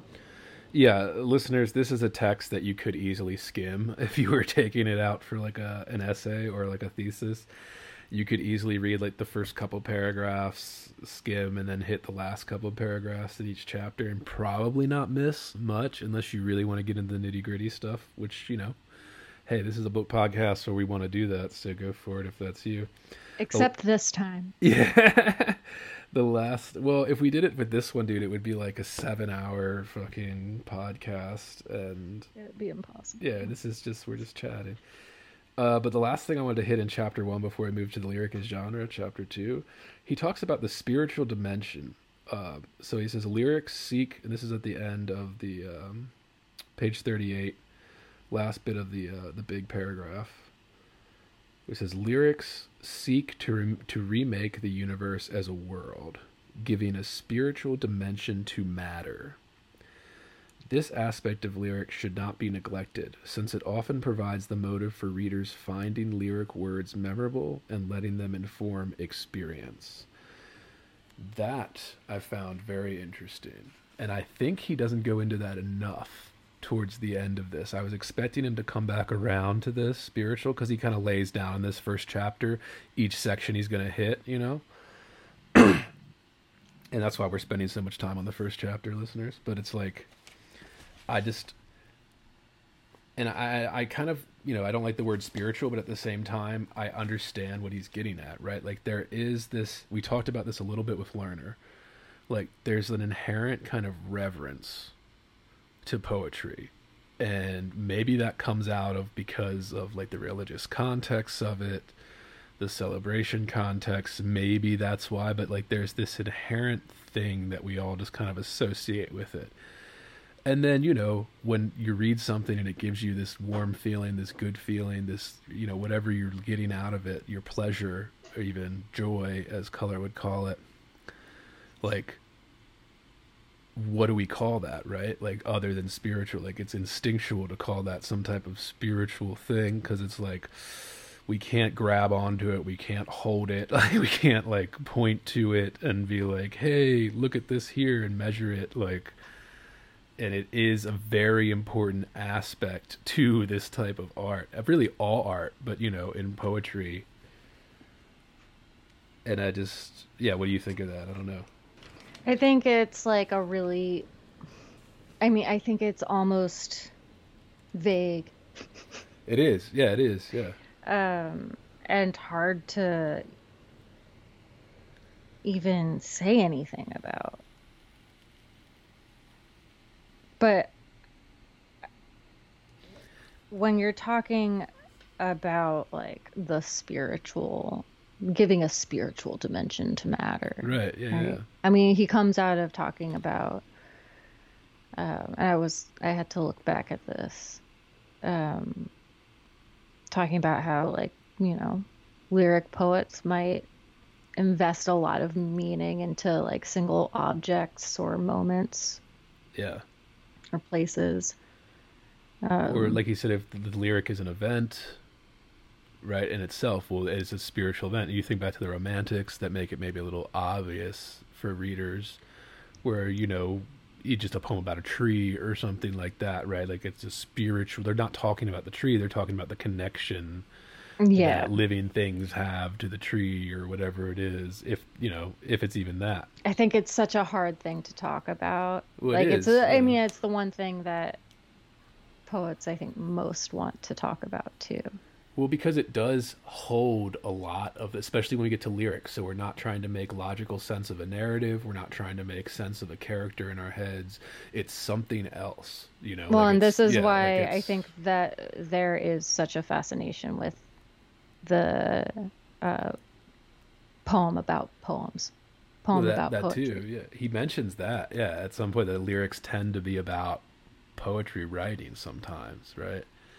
Now Very we could often. Get, yeah, we could get very scientific about it if we wanted to. Like, you know, we don't understand this necessarily, but most writers know that, right? Like, we don't exactly know where it comes from in our head, but it comes out of our head, right? At some point, like, and this complicates things. But I just giving that spiritual dimension, that kind of intangible thing that we can feel, but we can't see it or touch it, and we like. I'm just I think that's incredibly fascinating. I wish he would go into it more, but like Sophie said, I kind of understand because it's so hard to make like an academic style argument about. It's what I think um, Merwin refers to as. I think he's quoting Emerson, but what Merwin refers to as wildness. Wildness. The Yeah. thing, uh, like a sense of something just got away. That something just gets away from you. Yeah, and like he said, you know, it shouldn't be neglected or just dismissed either. And I think this is also what can lead to a danger because it can lead us to romanticize this beyond what it is. Well, because I think it's inherently kind of romantic. Yeah, It it is. is. Yeah.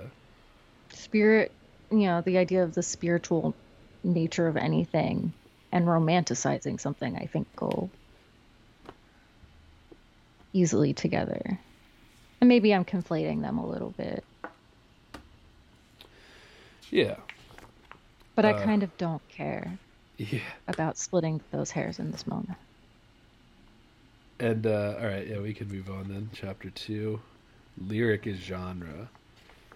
I didn't have a whole lot in this section that I was, you know, this kind of genre aspect rules. I was gonna ask, you know, what is genre, or how would we define it? Like, I think kind is an adequate word.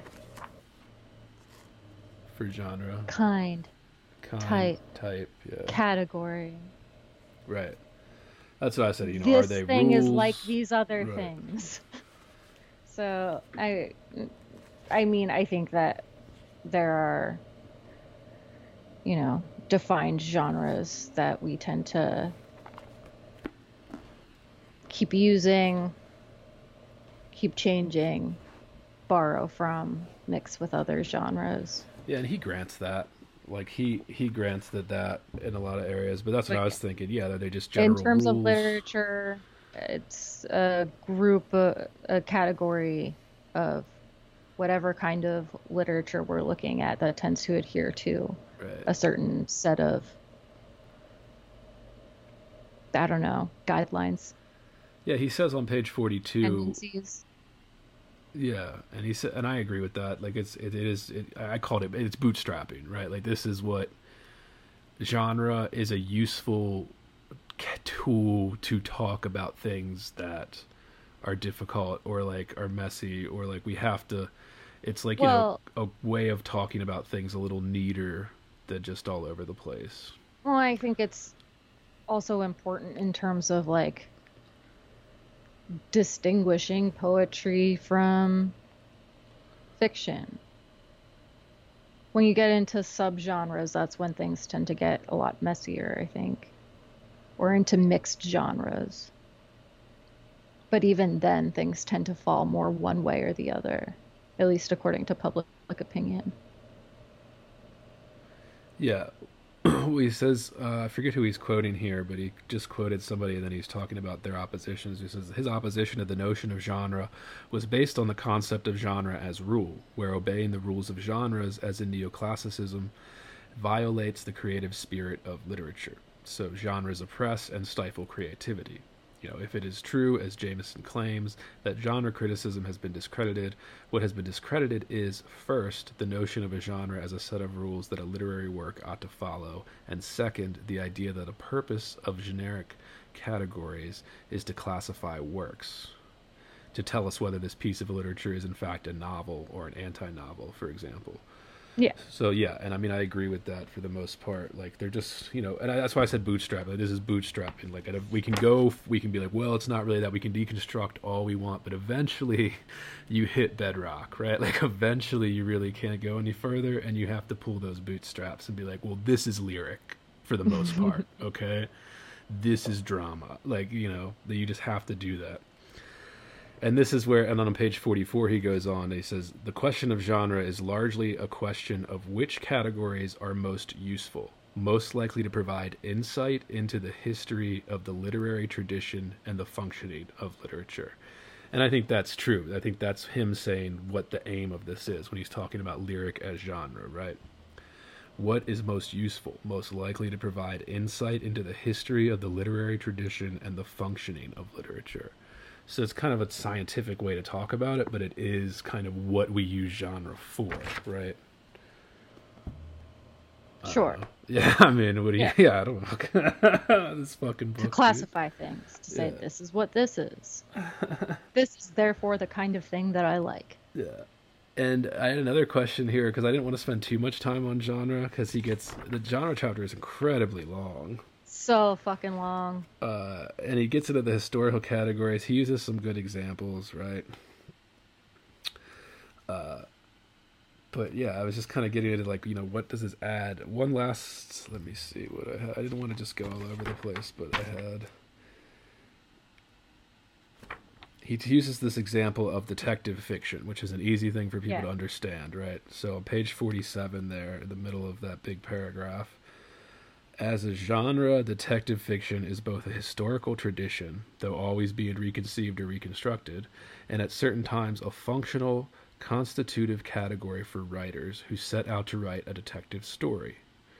He says, albeit one that may tweak or parody the conventions of the genre, and for readers who read a text as a detective story and may be gratified or disappointed by the way in which a given text relates to the genre. The fact that one may read a given text as an autobiography or as a novel indicates that there are historical traditions with which the work may be allied and categories that are constitutive constitutive for reading and writing within a given cultural situation. So complicated way of saying that like, you know, genres just make it easier for us to recognize for readers and writers, right? And it's usually some type of engaging with convention, tradition, what he would call the ritualistic aspect Yeah, like it's helpful to know if you're reading nonfiction or Yeah. creative, Is this a nonfiction like historical fiction, you know? Yeah, dude, people thinking these Stephen King books are real or whatever. Like, Yeah. like, well, I thought it was nonfiction. Yeah, that's an obvious example, but yeah, that's like a It is complicated also way. sometimes apparently unhelpful to know if you are reading nonfiction or poetry. That's another problem for another day. And it, yeah, he gets even more complicated, right? Like the theory of genre is an abstract model, an account of a set of norms or structural possibilities that historically underlie and enable the production and reception of literature. So this is another complicated way of saying what we already said. Yeah, we keep doing it because Yeah. we look back at what's been done and say, "Oh, I'm going to try that. Right. Maybe I'm going to change some stuff." And then my question as we get out of this, I don't want to spend too much time unless you wanted to, anything in the lyric genre, was just, you know, what do we think Culler's argument adds to the genre debate? Is he adding to the genre debate or is he just suggesting that in his view it's helpful and therefore we should like kind of care about what lyrics do as a genre? Like you have to I guess care that genre is a thing Yeah, well, I mean, he goes pretty extensively in order to then go into the history of this very specific genre. Say that this is what the goal of understanding genre is. I mean, he goes pretty extensively into why he thinks the lyric genre matters. And again, it kind of comes back to this. He wants to make sure that it includes this not using this, you know, narrativizing interpretation model. So does that mean we can skip over this? Yeah, I mean, we can skip it. I mean, what else are we saying about this? Like, he. The claim is then that a broad conception of lyric as genre is helpful for thinking about short, non narrative poetry, permitting exploration of its historical tradition, making salient its discursive strategies and possibilities in a range of periods and languages. Yeah. The conception of the lyric that enables us to understand a poem's language by imagining that we are hearing the voice of a speaking subject is not a contingent strategy, but a potent reality of our engagement with the world. So he's trying to broaden genre, like the lyric is genre Yeah. type thing. he's trying to create i mean it's so annoying because he's like it's this is by no means comprehensive but also i want to broaden it Uh, to include all of these theories but it's not comprehensive yeah. I guess I had that was it for me. Where's? Seventy-two. Number Chapter 3 isn't until 91 Yeah. Theories of the lyric. which is when he starts talking about heidegger i would be so happy to just skip over so much of this Yeah, dude, I don't, I don't want to talk I mean- about those philosophers or any of this bullshit. But they, they just get into like the interpretation versus appreciation. performative versus performance. Yeah. performance Despite the centrality of subjectivity to his account of the essential nature of lyric, subjectivity functions as a principle of unity rather than a principle of individuation. Well, yeah. Yeah, like I said, there's a lot of distinction without a difference in this. When he's talking about determining what the I is in lyric, what does it tell us? You beat yet? I just this idea that like a poem composed by a poet is somehow not an enunciation of the poet. You know, I find a little baffling. Well, I don't think, I mean, I think that's like, I don't, but that's like saying, is a work of fiction like just, because it's such a specific thing, right? It's like you have a speaker in a poem. I don't assume Yeah. that that speaker is the poet. I think we tend to assume there isn't like I don't I think with that every time I read one of these like lofty claims that a poem makes that that is the true claim of the person who wrote it even if it's supposed to be what I believe the speaker believes. Well, not at like that. It's like them personally claiming, or that's what it is in the poem. But I just mean like you know the act of doing it, like they are enunciating from themselves, even if it's not them speaking or persona speaking, right? Mm, like, I just- sure. I find it hard to suggest that unless you do these kind of, you know, backflips to be like, well, well, well. Because I'm not going to argue that, oh, it's just them, you know, just them expressing themselves. I'm not going to be like that elementary about it. But I do think that it takes a little bit of, like, we're separating unnecessary separation between writer and then the product of that. But if he's arguing that like we need to not use that for interpretation, I see why he makes. But then if you do that, you can't like write. Well, yeah, I get what you're saying. I think that it's helpful to be able to separate those things because you can want to write in like the persona of like a really shitty person, which it might be its own thing, but if it's still like I would argue in many cases that still ends up taking a lyric form. yeah, So it helps to be like, I am not the shitty person who actually means this. This is like a uh. thing that I'm creating that believes these things. So like I think you're, what you're saying is like it's easier to think of it as like some kind of persona or as a character than to just sort of write that off and say it's this untethered entity that is like lifting off the page and you know well, I'm arguing that it's some takes kind of yeah. consciousness or subjectivity or whatever word you want to insert here. One of the words that you that just it- really dislike. that it takes more work to do that than it does yeah. to to make that distinction while Yeah. also calling it a persona right. It takes more work, kind of thing. or s- just a speaker Right. All right. Let's see. I want to blow through this because we're getting bored as shit, readers. This is boring as shit. I marked things, but I noticed like I didn't take the notes here. Let's see what I want to hit. um let's see wow i have so many notes that are just like plato again aristotle again heidegger heidegger sucks yeah. Hegel. That's like So- all the way up to page like 96. When he says lyrics are constructed for repetition on page 123, what do we think? Oh, I think repetition's super important. Hang on. I think he means like they're constructed for people to be able to re- repeat or recite. Did you say 143? Uh, 123. Oh, 123. But I think 143, he's getting into the meter stuff where I glazed over. Yeah, yeah, yeah. Lyrics are constructed for repetition.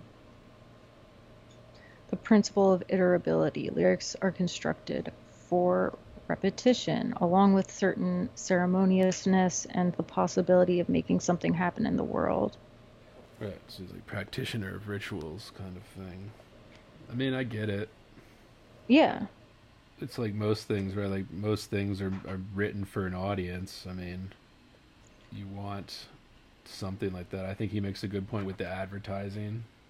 He takes like a simple look. Yeah, well, I think, I mean, I think the idea that of repetition within the poem itself and the idea that the poem exists in large part to be repeated by other people are really closely connected, right? Because repetition in the poem, whether it's a rhythm, meter, particular phrase, whether or not there's rhyme, those are all things that lend itself to memorability. Right, which is why the song is always the strongest thing that he used, I think. Where, like, when you hear a song and you get it stuck in your head, you don't necessarily know the meaning, you don't necessarily know how it's constructed, all this other stuff, but you know that. Like you know the repeated like chorus or whatever it is, you know. So he's talking about Roland Greene's concept of the ritualistic dimension of lyric. Yeah, so it's his idea. The principle of iterability, that they are constructed for repetition. Fucking Yeah, so I do think that you're right. Um, but it's hard to distinguish those two things, whether they're talking about repetition within the poem or to be repeated by other people, as in to be read and spoken Yeah. by other people. I think in that context he means like repeated, spoken Yeah, by other people. But yeah, it's uh yeah. Yeah, I guess because it's talking about it in the context of performative and performance. I didn't have a lot written on this chapter. Yeah, dude. It's it's annoying and rhythm and repetition. there were sections where I was glazing over because of like as they were break and then when he was breaking them down across the page and like those spaced out things, I was like, "Oh my god." Like I said, sentence diagramming. And that's where I always yeah, too well, some like of it is that when it's like showing you scansion, right? Right. Like that's when your eyes are glazing over. oh yeah. Yeah, where do you want to jump in? He goes to this like rhythm is an event without representation. When we- Again, which is like such a vague thing. it's so vague. It's so hard to pin down. Yeah, well, because the rhythm is like you know that maybe which is like uh, when we find rhythm in language, it enlists us in a process in ways uh, that other texts do not, which is one reason why rhythm may be what is most salient to, in lyrics. So, like you said, rhythm, you know, all these other forms of writing, rhythm is the most important to lyric. Yeah. And he quotes Frye a little bit. We talked about Frye a little bit on the um, Bloom episode, all that kind of stuff. But he gets to this idea. I'm trying to find it where he says the craving of um, for like metrical or like the rhythmic kind of sounds. Like I don't know. This again comparing to the sound. We'll just skip to the meter section page 142 to 143. Okay. So he says in the very part beginning of this meter section, he says the problem of the relation between rhythm and meter is a venerable one. Among the Greeks, there are there was already a division between the uh, oh my god, what is that? Rhythmikoi and metrikoi. Sure. The former saw poetic rhythm as related to music, a temporal art, and the latter treated it as a metrical structure. What do we think of that? My thoughts were just they're the same. I don't think rhythm and meter are the same. I think meter is just part of rhythm, right? Because a poem can still have rhythm if it doesn't have meter. But if it has meter, it hopefully fucking has rhythm. If it has meter and not rhythm, you're probably doing it wrong. It depends on the structure, I guess. Because we have rhythm without language, right? Uh, Rhythm is an event without representation. Like it's such a vague thing, but it's kind of true. Yeah, and he gives this. Because you just you hear rhythm in things, yeah, right? Even if it's not there, you can like kind of create it. You don't tie it to one specific thing, but like you think of your heartbeat as a rhythm. yeah. Over the past, it is this quote from Brogan from the Princeton Encyclopedias on prosody, prosody, prosody. The fuck. Said, over the past century, there has been a general perception that prosody is a des- desiccated subject, a stony little patch of ground frequented only by eccentrics, fanatics, and pedants. Pedants. Pedants? Pedants. pedants. The, indis- the indictments are easy to finger. Verse theory took nearly two millennia to free itself from the the the deltir del detreat. Whew. Where are you? Detritus? Page Detritus. one forty three. Yeah, it's detritus. Uh, to finger, verse theory took nearly two millennia to free itself from the detritus of classical prosody. It has never been able to to give even an adequate theory of meter. It has been unable to agree on not merely concepts and terms, but underlying assumptions about the nature of poetry itself text, performance, experience. It has been too willing to base theory on whatever versions of linguistics have been current. It has too often failed to distinguish linguistic processes from artistic conventions, yet the failure to give final answers is not proof that the questions are trivial. Quite the contrary. Verse structure lies at the very core of our understanding of poetry. What to do then? Account of lyric. How predic- coy. Yeah. Account of lyric predicated on the centrality of rhythm to the distinctiveness and the attractions of the form needs at least to identify problems to be avoided and offer some indications of ways of thinking about the contribution of meter to verse structure that might be especially relevant to lyric. Yeah, I mean, I glazed over at the meter part, dude.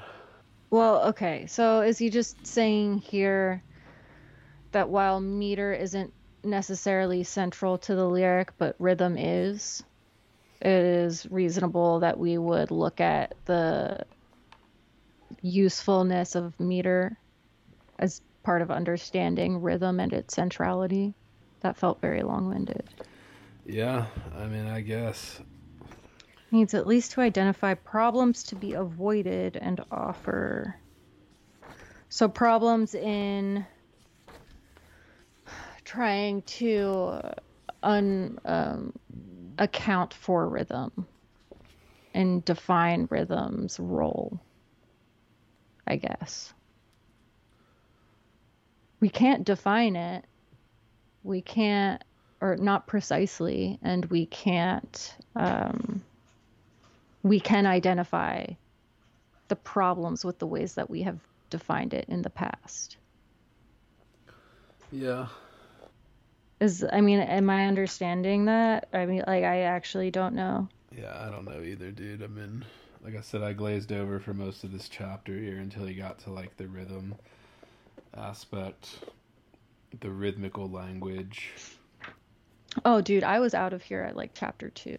The time I got like midway through chapter two, I was like, I'm so fucking done. Yeah, this is pretty rough, dude. Uh, but his idea of. I was gonna ask, like, yeah, what you thought of the craving for the rhythmic language. I mean, yeah, that's everything. I think Yeah. fucking every poet is just like a failed musician. They wanted to be a musician. We couldn't do it. We're just, we're pussies. And we're ugly. Uh. and we don't want to be seen. Yeah, it's it. This is where I get to kind of it feels like a lament. So on page one seventy three at the top of the page, he talks about rap music. He says the unexpected rise of rap, a form of heavily rhythmical language that relies on rhythm and imagery, and its enormous persisting popularity among the young of all social strata, suggests a hunger for rhythmic language that might find some satisfaction in lyric, if poems were differently conceived and presented. The fact that rhythmic language could to some extent replace melodic language in the affections of the young seems a sign of the profound appeal of patterned language, and perhaps a, mono- a monitory lesson for modern poetry that has abandoned the more explicit forms of linguistic patterning, including meter and vigorous rhythm. And this gets back, I think. I think he's right, right? That there's a craving for the kind of rhythmic language and things like that. But this gets back to another reason, like it's like, well, why isn't people reading lyric or appreciating lyric? It's like, well, we get that in rap music now. Like, why would we? And if you're not rapping, you know, maybe you've discovered a spoken word. Yeah, but even that, like, it's not as rhythmic. Like, It's very, yeah, it's not. yeah, It's different. it's like, But it it is it but it does have a very specific rhythm. yeah, but it's all the same rhythm. Like that joke in Park and Rec. It feels yeah, it feels less like rhythm than it does It's like, emphasis. Everything could be sounding like a slam poem when you say it like this. kind of. Yeah. Like, that was like that bit on Parks and Rec. Everything is a slam poem if you say it like this. Yeah. And you can move your hands around while you say it. Uh, yeah. But yeah, whatever. And then he gets the sound and repetition. I was just like, yeah, this is more of the same. Yeah, the whole thing is well, so like every chapter you just sort of get a, a new set of definitions that also now include the previous set of definitions. So now you're sort of it builds, you know, just not to something that like I really want to spend my time on anymore. Well, he talks about how like the sound and like the patterning is what really does it for us. So like not just like the sounds by themselves, but the sounds given a pattern and a structure. What you would Yeah. call the ritualistic is what gives us the the So now that is what's the ritualistic. So he is talking about stuff that's internal to the poem and not just the ritual of Right. writing the poem or the ritual of repeating the poem. Right. So again, very broad. Right. And he talks a little bit about this and then sound at the expense of meaning. Yeah, what page is that on? Uh, page 181 is when he goes into this. He gives us an example, but at the it says poets in the 20th century often fought shy of rhyme, not as a constraint on expression, but as a mark of commitment to sound at the expense of meaning. Which I guess he's just kind of arguing is like a, a Yeah. factor in lyric, right? Oh, because yeah, because well, is he saying that they sort of railed against using rhyme because uh sorry. Um they fought against using rhyme because they saw it as constricting their word choice basically. Yeah. So I'm not going to rhyme because I'm going to choose the word that says this best instead of the word that just sounds the best. Which to me is a bad choice. Well, that's what he said. So I it's think. like part of the lyric would be to be emphasize the sound over the, like you said, the best word type thing, over meaning. I was just like thoughts. Like, what do we think about that? I mean, I think that Yeah, has a I mean, I- place. like, yeah. Yeah, for sure. I think. I that- think Yeah, go for it. no. Well, you go first. I just it has a place. Like it has a place in poetry. So like specifically in the lyric genre, as as Culler's trying to talk about here. I think rhyme is really particular. I think if you expanded that to other sort of sound repetitions that maybe aren't clearly rhyme but might be assonance or consonance, things that also lend themselves that maybe are not specific to rhythm but are tools that can help create rhythm or create memorability or create the experience of pleasure when you are reading. Yeah, I think that's all really important to poetry. I think that to avoid sound, avoid attention to sound in poetry is almost to avoid poetry. I mean, it, yeah, absolutely. But like, yeah, the lyric can give you another way to create that, I guess. And I like he uses that thing like advertising. I thought was a good example that he used, where he did the Oscar Mayer Wiener song, where it's just like people that have never heard that song, like know it. They could sing it to you right now if you asked them to like that song was at advertising campaign for Oscar Mayer fucking wieners uh before I was born, dude, and I could sing the entire song. Like I've never seen the commercial because it didn't air after I was born. But Oh, I wish I had an Oscar Mayer wiener. yeah, I wish I were an Oscar Mayer wiener, right? Oh, I Yeah. wish I were. Yeah. I wish I. I wish I had an Oscar Mayer penis envy. yeah, there you go. Penis envy coming out. Yeah, I got a lot of uh, Oscar Mayer wiener jokes as a child. That's right, yeah. The wiener, the wiener. Yeah, like he uh and then he does this last example on top of that with like the rhyme. we all know this, we all remember it, and then of course in advertising it makes us remember the product and buy it. but for the you know it does the same thing in poetry. Like he's like the you know advertising is taking this from the, the lyric genre is what he's arguing. But the bottom of page 184, he goes on to uh, give this little. Uh, he said in a wonderful book, Precious Nonsense, now largely neglected, Stephen Booth uses the examples of nursery rhymes to illustrate poems' ability to let us understand something that does not make sense as if it did make sense. We seem to take pleasure in accepting nonsense, he writes, as sense is usual among us. What is the attraction of this strange jingle that we do not that we don't understand? One for the money, two for the show, three to get ready, and four to go. Right, kind of thing. Yeah. I mean, it's just how else like it, without getting into like I don't know. I would need to like read or like watch something on the science of why we enjoy shit. Well, that's what I mean. It's But I think it's like just that it's like a pleasurable experience yeah, and in the same way that songs are a pleasurable experience. Yeah, and there's been arguments in music and stuff like pleasurable sounds. So like so like C C chords, G chords, like these kind of sequences and keys, like which is the most pleasurable to the ear. There's been arguments about this between C and G and like the sequence that goes into those keys. What is the most pleasurable sounding to us? Well, and we it can be it? pleasurable in the mouth Well, in or like in the thing that wants to say things.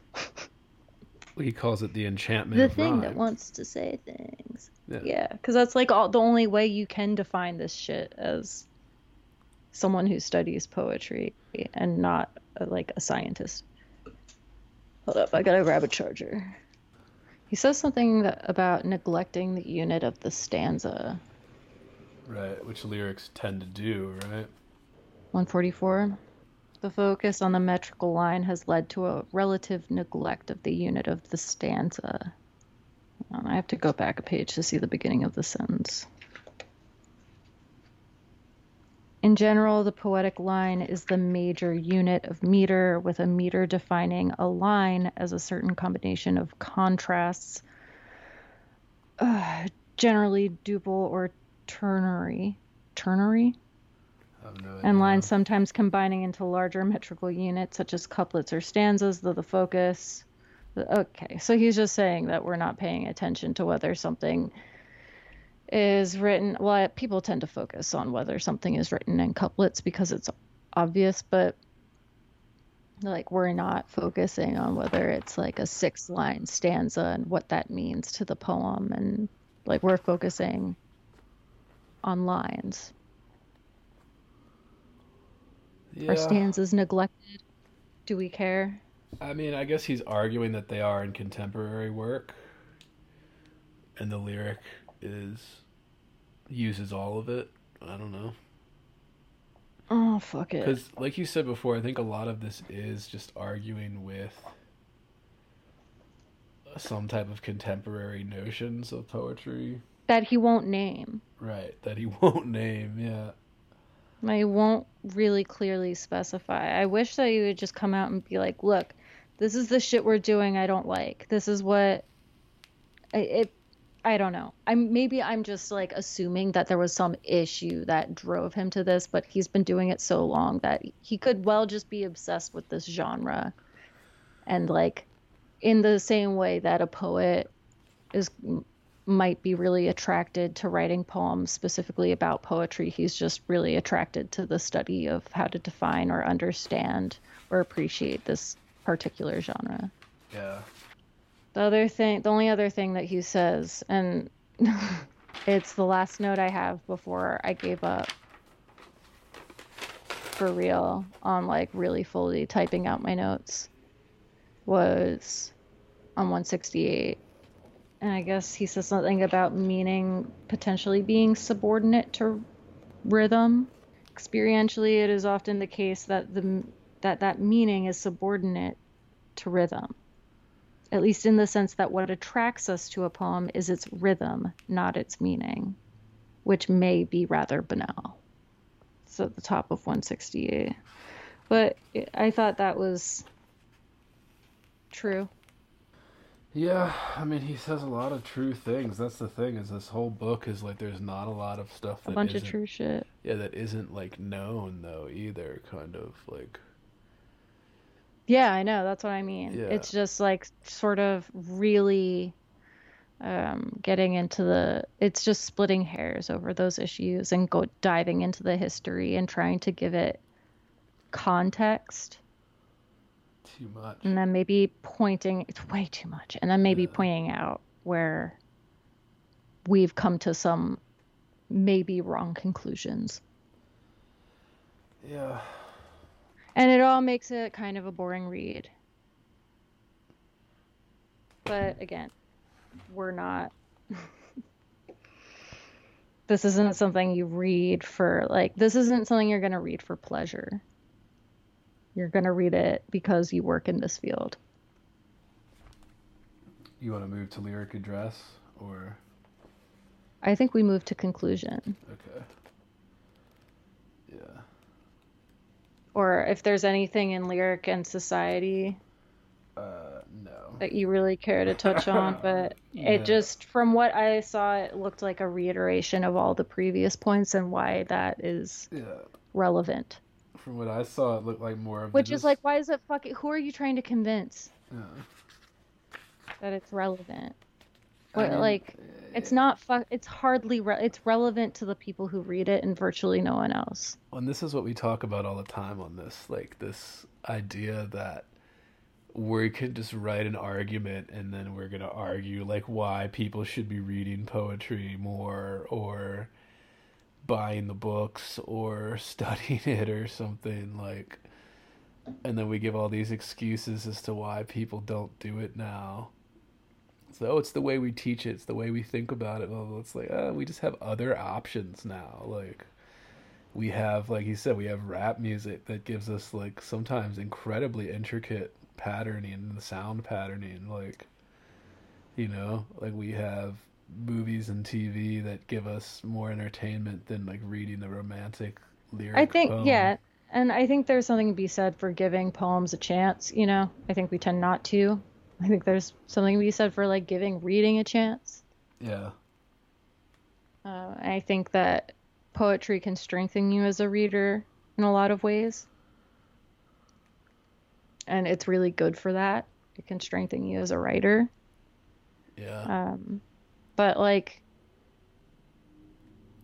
why? It just feels like we're. why are you arguing to an academic community that this is relevant? Who are you telling? Yeah. And in the conclusion, he says the kind of interpretation versus the ritualistic dimensions, bottom of page 350. Since most of. I guess I should be in the, my microphone. I gotta fix it. Since most approaches to lyric poetry have assumed that interpretation is reader's proper goal and focused on techniques of interpretation, which generally depend upon fictional and thematic elements, I have highlighted the ritualistic dimensions of lyric rhythm, lyric address, and invocation, and sound patterning of all kinds.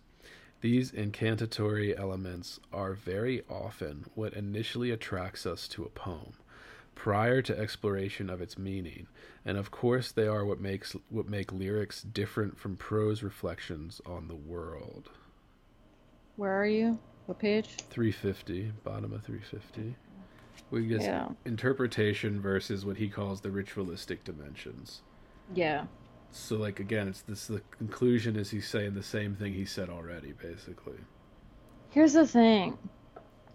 First, you need to get readers of poetry to read poems and like Uh, understand the basic things before you can get to the part about, you know, meter and types of address. yeah, So I can understand, like, I think it's kind of obvious once you get to a certain level that just, you know, the base level isn't enough to, you know, write your whole fucking thesis. Well, this is why I was I was wishing that he'd go more into the spiritual aspect of it because when he's saying this, you know, it's prior to exploration of its meaning are the ritualistic elements that he's listed that we notice first. Yeah, type. It's the fun stuff. Yeah. and so, like, I wish he would go more into that aspect, like this um, automatic connection that he calls some type of spiritual. Well, and it feels so important that if it, pers- like, if it, uh, he says what musicality authenticates poetry. If it's so central, I mean, I guess it does come pretty late in the book to be like, bam, you know. But I also kind of wish that we spent more time just like on that as a driving piece of his argument. Yeah. And then when you go to this conclusion, he really doesn't touch on a lot of what he'd spent so much time on in this, i.e., the historical models that he goes through in chapter two mainly. The last thing is that he goes on that connection between song and lyric, which I think is his strongest point. Page 352, uh, first full paragraph there in the middle of the page where it says i suggested in the introduction that the historical connection of lyric with song might provide a solitary corrective model for thinking about this literary form. With song we allow ourselves to be seduced without much guilt by sensuous form and to dwell in the realm of sonorous patterning without an insistent quest for the meaning but this does not imply that our discriminating faculties are somehow switched off as Frye suggests in his discussion of charms. In our engagement with song, as we pursue our pleasure, we develop considerable expertise, knowledge of what we like and what we dislike, a sense of affinities among particular singers and composers and of different types of music, without necessarily trying to interpret particular musical texts. Something comparable ought to be possible in the realm of poetry, attending to our pleasure while also gaining confidence in our ability to appreciate what secured our attention. Yeah, I mean, this feels so much more important to me here at the end. Like, I just feel like this would have been a more interesting book. Well, that's what I mean. Like that's what I and that he could have used like these other um, pieces or models or parameters and peppered them in where necessary. But I think that the part about musicality as central and that being tied to the idea of the lyric as an event is a much more readable book. Yeah, and that was really my thing overall. Like I think there was just a little too much time spent on the history, the like the history of it. And like overall, I just wish it would have explained a theory of the lyric more instead of summarizing the kind of complete history of frameworks. While there is some utility in that, it was really overkill. You know, like I think his rhythm arguments are some of the strongest he loses me at the whole like you know hyperbole aspect i think he's just describing metaphor and stuff like that but Well, that's what I mean. Like, so much of this could have been oriented within talking about musicality.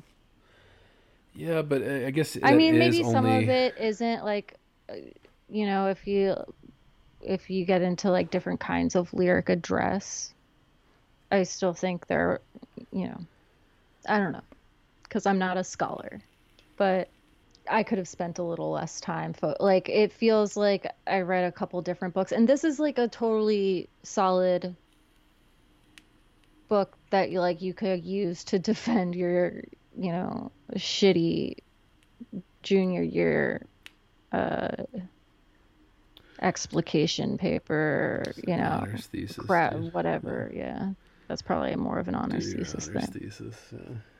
Yeah. I mean honestly dude if i hadn't gone to grad school i wouldn't even be able to make sense of this book like I mean, we barely do. yeah that's what i mean. So it's it's not this is for a but very so much particular of it audience, is just it depends on how acquainted you can get with the materials that he's pulling from. And in a lot of those cases it's just like i didn't have the energy to. I don't i don't care about reading much Hegel. Perhaps Yeah. I should, but I don't. Maybe Not at should, this we moment. Should, maybe we should vet our books better. we pick these We books. should. too. We should Uh, revisit uh, our list every once in a while and be like, what do we need to get the fuck off this list? Well, this one was just like I mean, I wanted to read this like I because I thought it would be more of a theory, like more of like him presenting a theory to me about you know how I wanted to read it because one- I, yeah I didn't remember what it was that I got from it when I was using it to write my shitty honors thesis. Oh, you actually used this I to- actually did use it Oh, to write wow. my shitty honors thesis. I don't remember why. yeah but was specifically that, that, yeah. Just give me a theory of how to read the lyric or, or how it should be or Well, he gave you a bunch yeah too of many. theories, some of which that, like, I guess just were only loosely tied to the lyric, like, weren't, you know.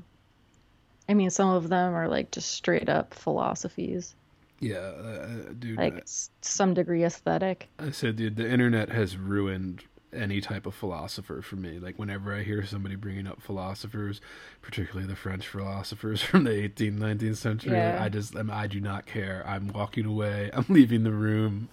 I'm just like, I don't care what you're going to say because all these goddamn internet nerds that are obsessed with it, I'm just like, no, I don't want to hear it anymore. I just find that so often it has relatively little to do uh, with the actual practice of reading or like doing what I do. On occasion, something is presented that offers like some insight to my to my life, but usually I'm able to get that through like reading instead of learning how to like approach and analyze the whole world. Well, that's I think something he didn't touch on either is that he keeps saying to express the world and things like that.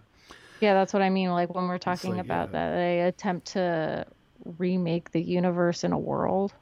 Or which I get to some extent. Because like when you're creating something, you are creating a world, right? Like even if it Yeah, but mimics just say that. world, yeah. But so he overcomplicates it to the point where it's hard to understand without a fucking PhD. And- but he has to say universe in the. I mean, like you, if you sit and think about it for a minute, if you've like read poetry enough, you'll come to some conclusion that may or may not be really close to whatever it is Johnny Culler is saying. Johnny Culler, dude. Why didn't we come up with that till like the last fucking five minutes? Hey, Johnny boy. Hey, Johnny, what are you writing here, baby? Johnny. Johnny, we're theorizing on the lyric. Alright, that's it. I'm bored as shit. Yep. Yeah, that's it. Peace. That's it. Uh, if you want to contact us, contact us at heavyboredpodcast at gmail.com. Subscribe to Patreon. Uh, receive full uncensored episodes for subscribers only, plus bonuses. Uh, if you can't afford to subscribe to Patreon, subscribe to our YouTube channel. Leave us a five star review. Uh, subscribe to this podcast on your favorite app because that helps support us as well. Follow us on TikTok. yeah, we don't have TikTok, but I guess we could. No. Uh, I mean, uh, we can. I'm not doing it. Yeah, I'm not doing it either. Yeah. Links to the books and everything we covered is in the description. And the next episode, we are doing Moby Dick by Herman Melville. Moby Dick. The big, the big, the big dick. Big whale peen. Big whale peen. It is.